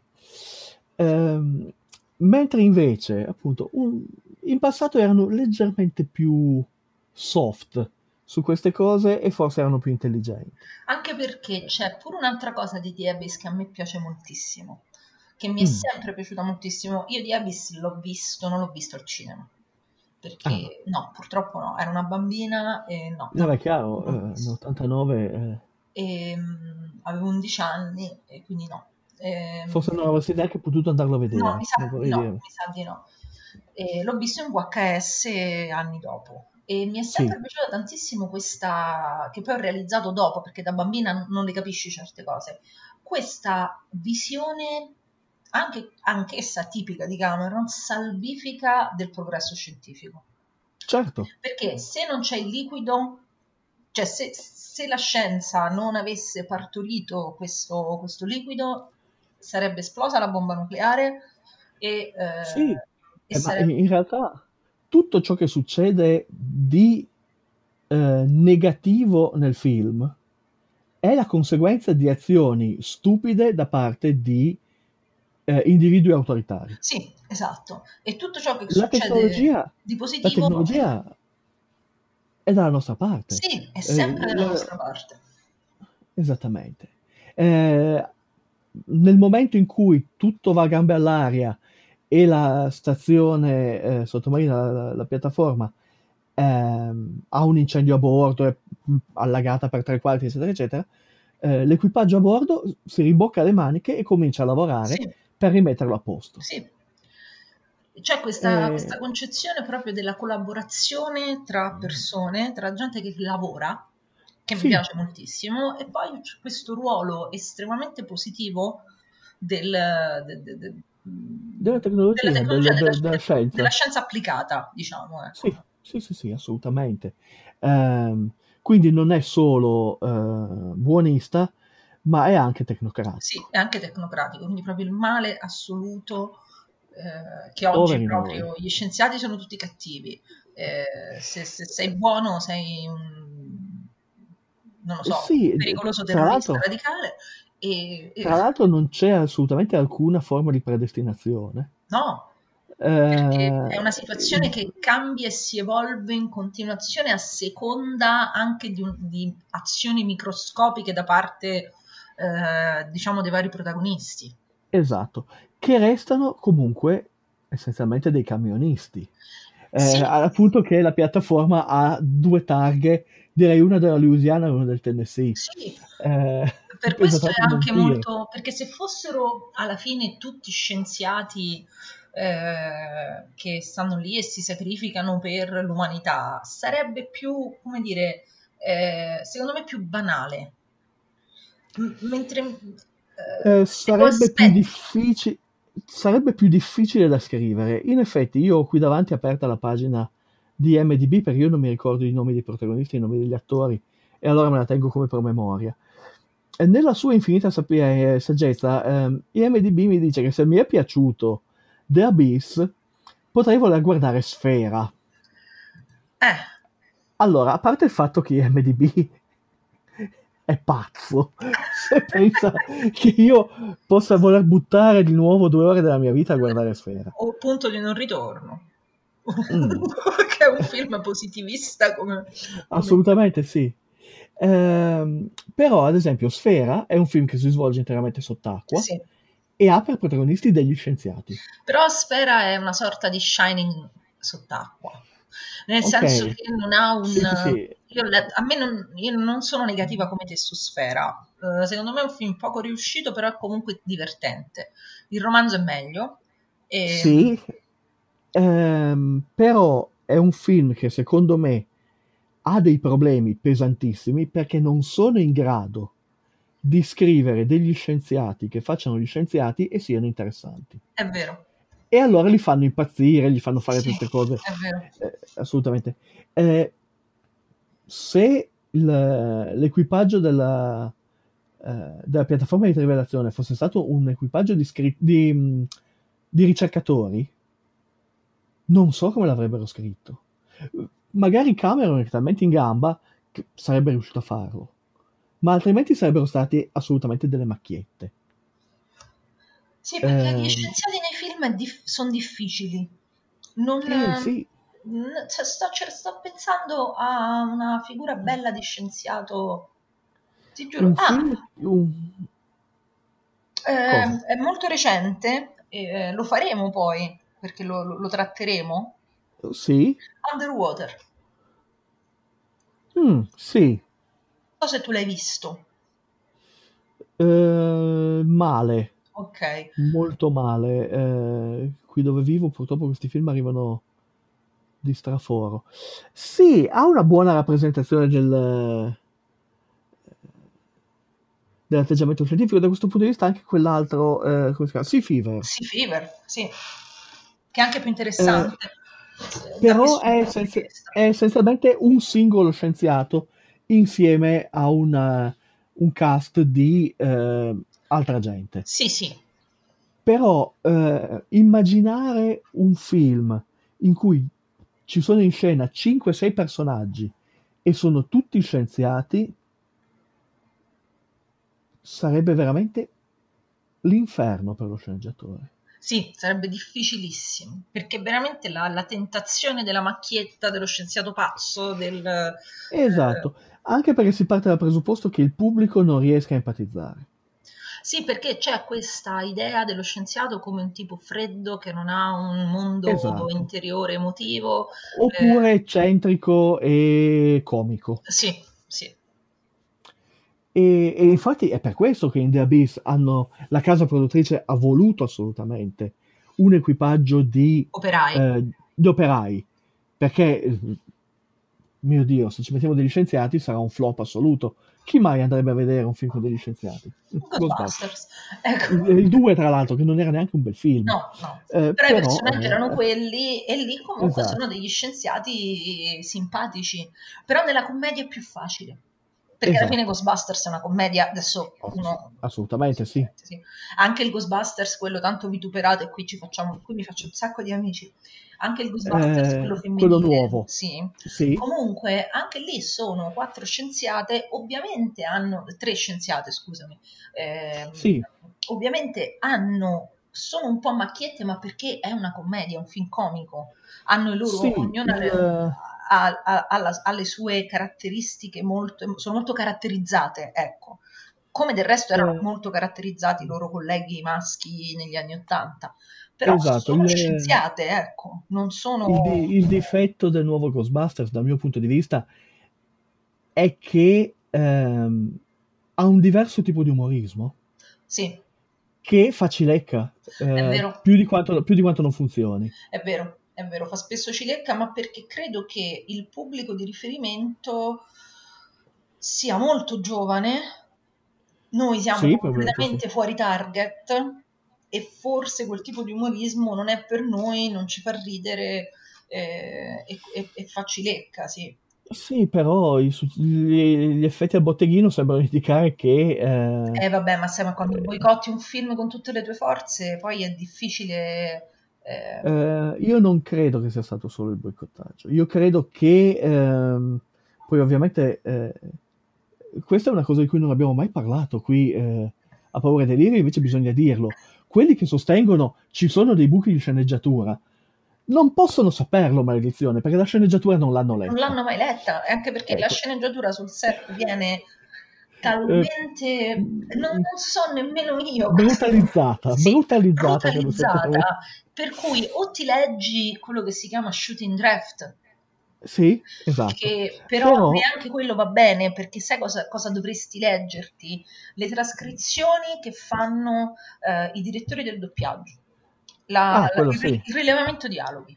Ecco, Capito. ti leggi il rilevamento dialoghi, quello Eh, perché non... però, premesso questo, e io non ho letto la sceneggiatura del nuovo Ghostbusters, eh, però credo che eh, fosse proprio eh, un problema di scrittura Sì, sì. alla base di tutto. Sì, sì, sì, fa un po' acqua, però c'è da dire anche che adesso stanno per distribuire una versione, un- una sorta di director's cut di quasi tre ore e vediamo, vediamo cosa ci Ah, aspetta. sarà interessante.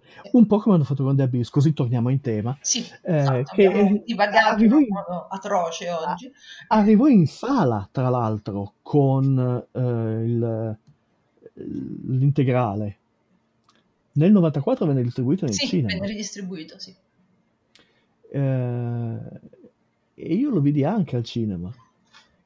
Eh, in compagnia di persone talmente insopportabili che ho rimosso l'esperienza. È Perché proprio- guardare i film, guardare i film è a volte un'esperienza eh, sociale, eh, però eh, dipende con chi sei in Dipende con chi sei, assolutamente dipende con chi sei, perché se sei con le persone E- sbagliate il film ti, ti piace, è la fine, proprio, la fine. Esatto. E mh, rimane, ripeto, uno dei migliori film di fantascienza prodotti negli ultimi 50 anni. Sì, Eh, la dimostrazione che si può fare fantascienza hard ehm, e eh, e fare un grosso intrattenere. successo. Sì, sì, e fare- intrattenere mh, mh, tranquillamente senza, senza che nessuno si annoi, ecco, diciamo, Esattamente. e senza bisogno di metterci un personaggio peloso che ruggisce e poi vendere le action figures.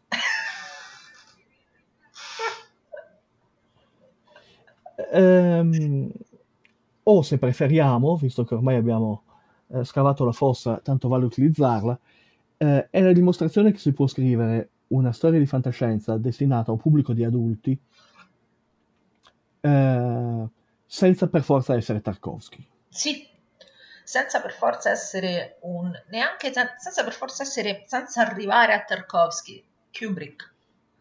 Sì? Non c'è bisogno di fare 2001 di nello spazio per eh, scrivere una- un film di fantascienza adulto. Non, Esatto. ci sono tantissimi eh, gradi che, da- che vanno da, eh, dalla Marvel a 2001 Sì. Dello spazio. Eh, sì, e eh, diciamo nel- nella metà del braccio di leva più vicino a 2001 c'è un sacco di spazio per fare delle cose interessanti. Sì, Eh, forse parleremo, si era detto che avremmo voluto parlare di Europa Report, che è sì, un fantastico esempio di fantascienza hard destinato a un pubblico adulto, fatto con pochi soldi sì. È, molto è bene. meraviglioso Europa Report, meraviglioso, è un Esatto, film eh, che se pensi a quello che è costato, sì. e anche quella è fantascienza positivista, si macchia molto, molto di horror in alcuni momenti, ma proprio orrore cosmico, ci va giù. Sì, pesante, però salva comunque Sì, eh, gli elementi positivi. sì. Ehm, tra l'altro, visto che noi di solito facciamo anche cultura a vasto raggio, ehm, sai cosa ha detto Tarkovsky quando gli hanno detto che l'inizio di Stalker eh, manca di azione? Io l'ho scoperto oggi. Ti prego, dimmelo. Ha detto l'inizio del film non deve contenere azione perché così chi è, entrato al cinema e ha sbagliato film ha tempo di accorgersene e può uscire. andarsene, sì. E E su questa nota, Eh, eh, allora, in realtà no, io per chiudere chiudo su una nota ancora diversa. Ehm, premesso che sì, guardatelo, è un film fantastico. Eh, è un film che hanno voluto girare nelle condizioni più vicine possibili alla realtà degli eventi. Ehm, e quindi la citazione è quella che mh, se ne parlava poco fa, ehm, quella di ehm, Betty Davis durante le riprese di Omicidio sul Nilo, eh, che eh, commentò con Maggie Smith, ehm, ai vecchi tempi eravamo eh, star del cinema, per noi avrebbero costruito il Nilo ehm, negli studios a Hollywood, invece oggigiorno siamo diventati tutti stuntman. Eh, perché lo giravano in location in Egitto, naturalmente. certo. E, mh, in condizioni orrende, anche lì una- ci sono delle storie dell'orrore. E in questo caso sì, sono stati tutti stuntman, la maggior parte delle- del- degli stunt sono fatti dagli Dagli attori. attori, sì. Eh, e potremmo andare avanti a parlare ancora per due giorni su The Abyss perché, eh, come i nostri ascoltatori avranno capito, è un film eh, importante per entrambi, però forse è il caso di chiudere. Sì, chiudiamo con l'annuncio del prossimo, Prego. che è una doppia, fra l'altro sono due film. Sì, il prossimo giro è doppio spettacolo perché è estate. E dato che i film, i quattro film eh, da voi votati eh, sono finiti, questo era Sì, l'ultimo, oggi, questo è l'ultimo. ci prendiamo altre due puntate per farci i fatti nostri. sì, essenzialmente sì. E, e la prossima volta andremo a conoscere una persona molto interessante che si chiama Mm. Irwin Allen, eh, Uh. The Master of Disaster, The Master of Disaster, eh, sì, con navi che si cappottano in mezzo all'oceano e faremo un film, lo dico io, l'altro lo dici tu, faremo l'avventura Sì. del Poseidon e e eh, Beyond the Poseidon Adventure, cioè il, il sequel che in italiano ha un titolo assolutamente demenziale. sì, Tanto per cambiare, eh, credo si intitoli aspetta, aspetta, aspetta, ma te lo dico subito. Inferno sommerso. Vediamo se me lo ricordo giusto. Beyond the Pose- L'inferno sommerso, sì. Visto? Eh, e d'altra parte, perché no? Eh, eh, Poseidon 2 era troppo semplice. Sì, Poseidon 2 Ehm. mi faceva schifo, in cui un team di ricerca va a vedere se ci sono dei sopravvissuti Al primo nella carcassa della nave capovolta. Esatto, eh, i due film del Poseidon sono sempre stati un eh, grosso successo durante le crociere, quando venivano trasmessi, eh, perché appunto sono le storie di una nave da crociera che eh, viene capottata da una onda gigante Sì, e, e poi succedono cose. E tanta gente muore malissimo. sì, sì, tanta gente muore Perché erano gli malissimo anni 70. e, e nessuno si faceva dei problemi ad ammazzare in- modi atroci anche personaggi poveracci simpatici, fra l'altro a cui ti affezioni, una roba devastante il Poseidon, davvero. Io Sarà, sarà divertente, infatti vo- ah, ci sarebbe piaciuto che fosse stato votato ed è per questo che l'abbiamo ripescato Sì.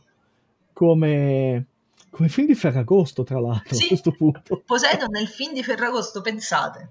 Che...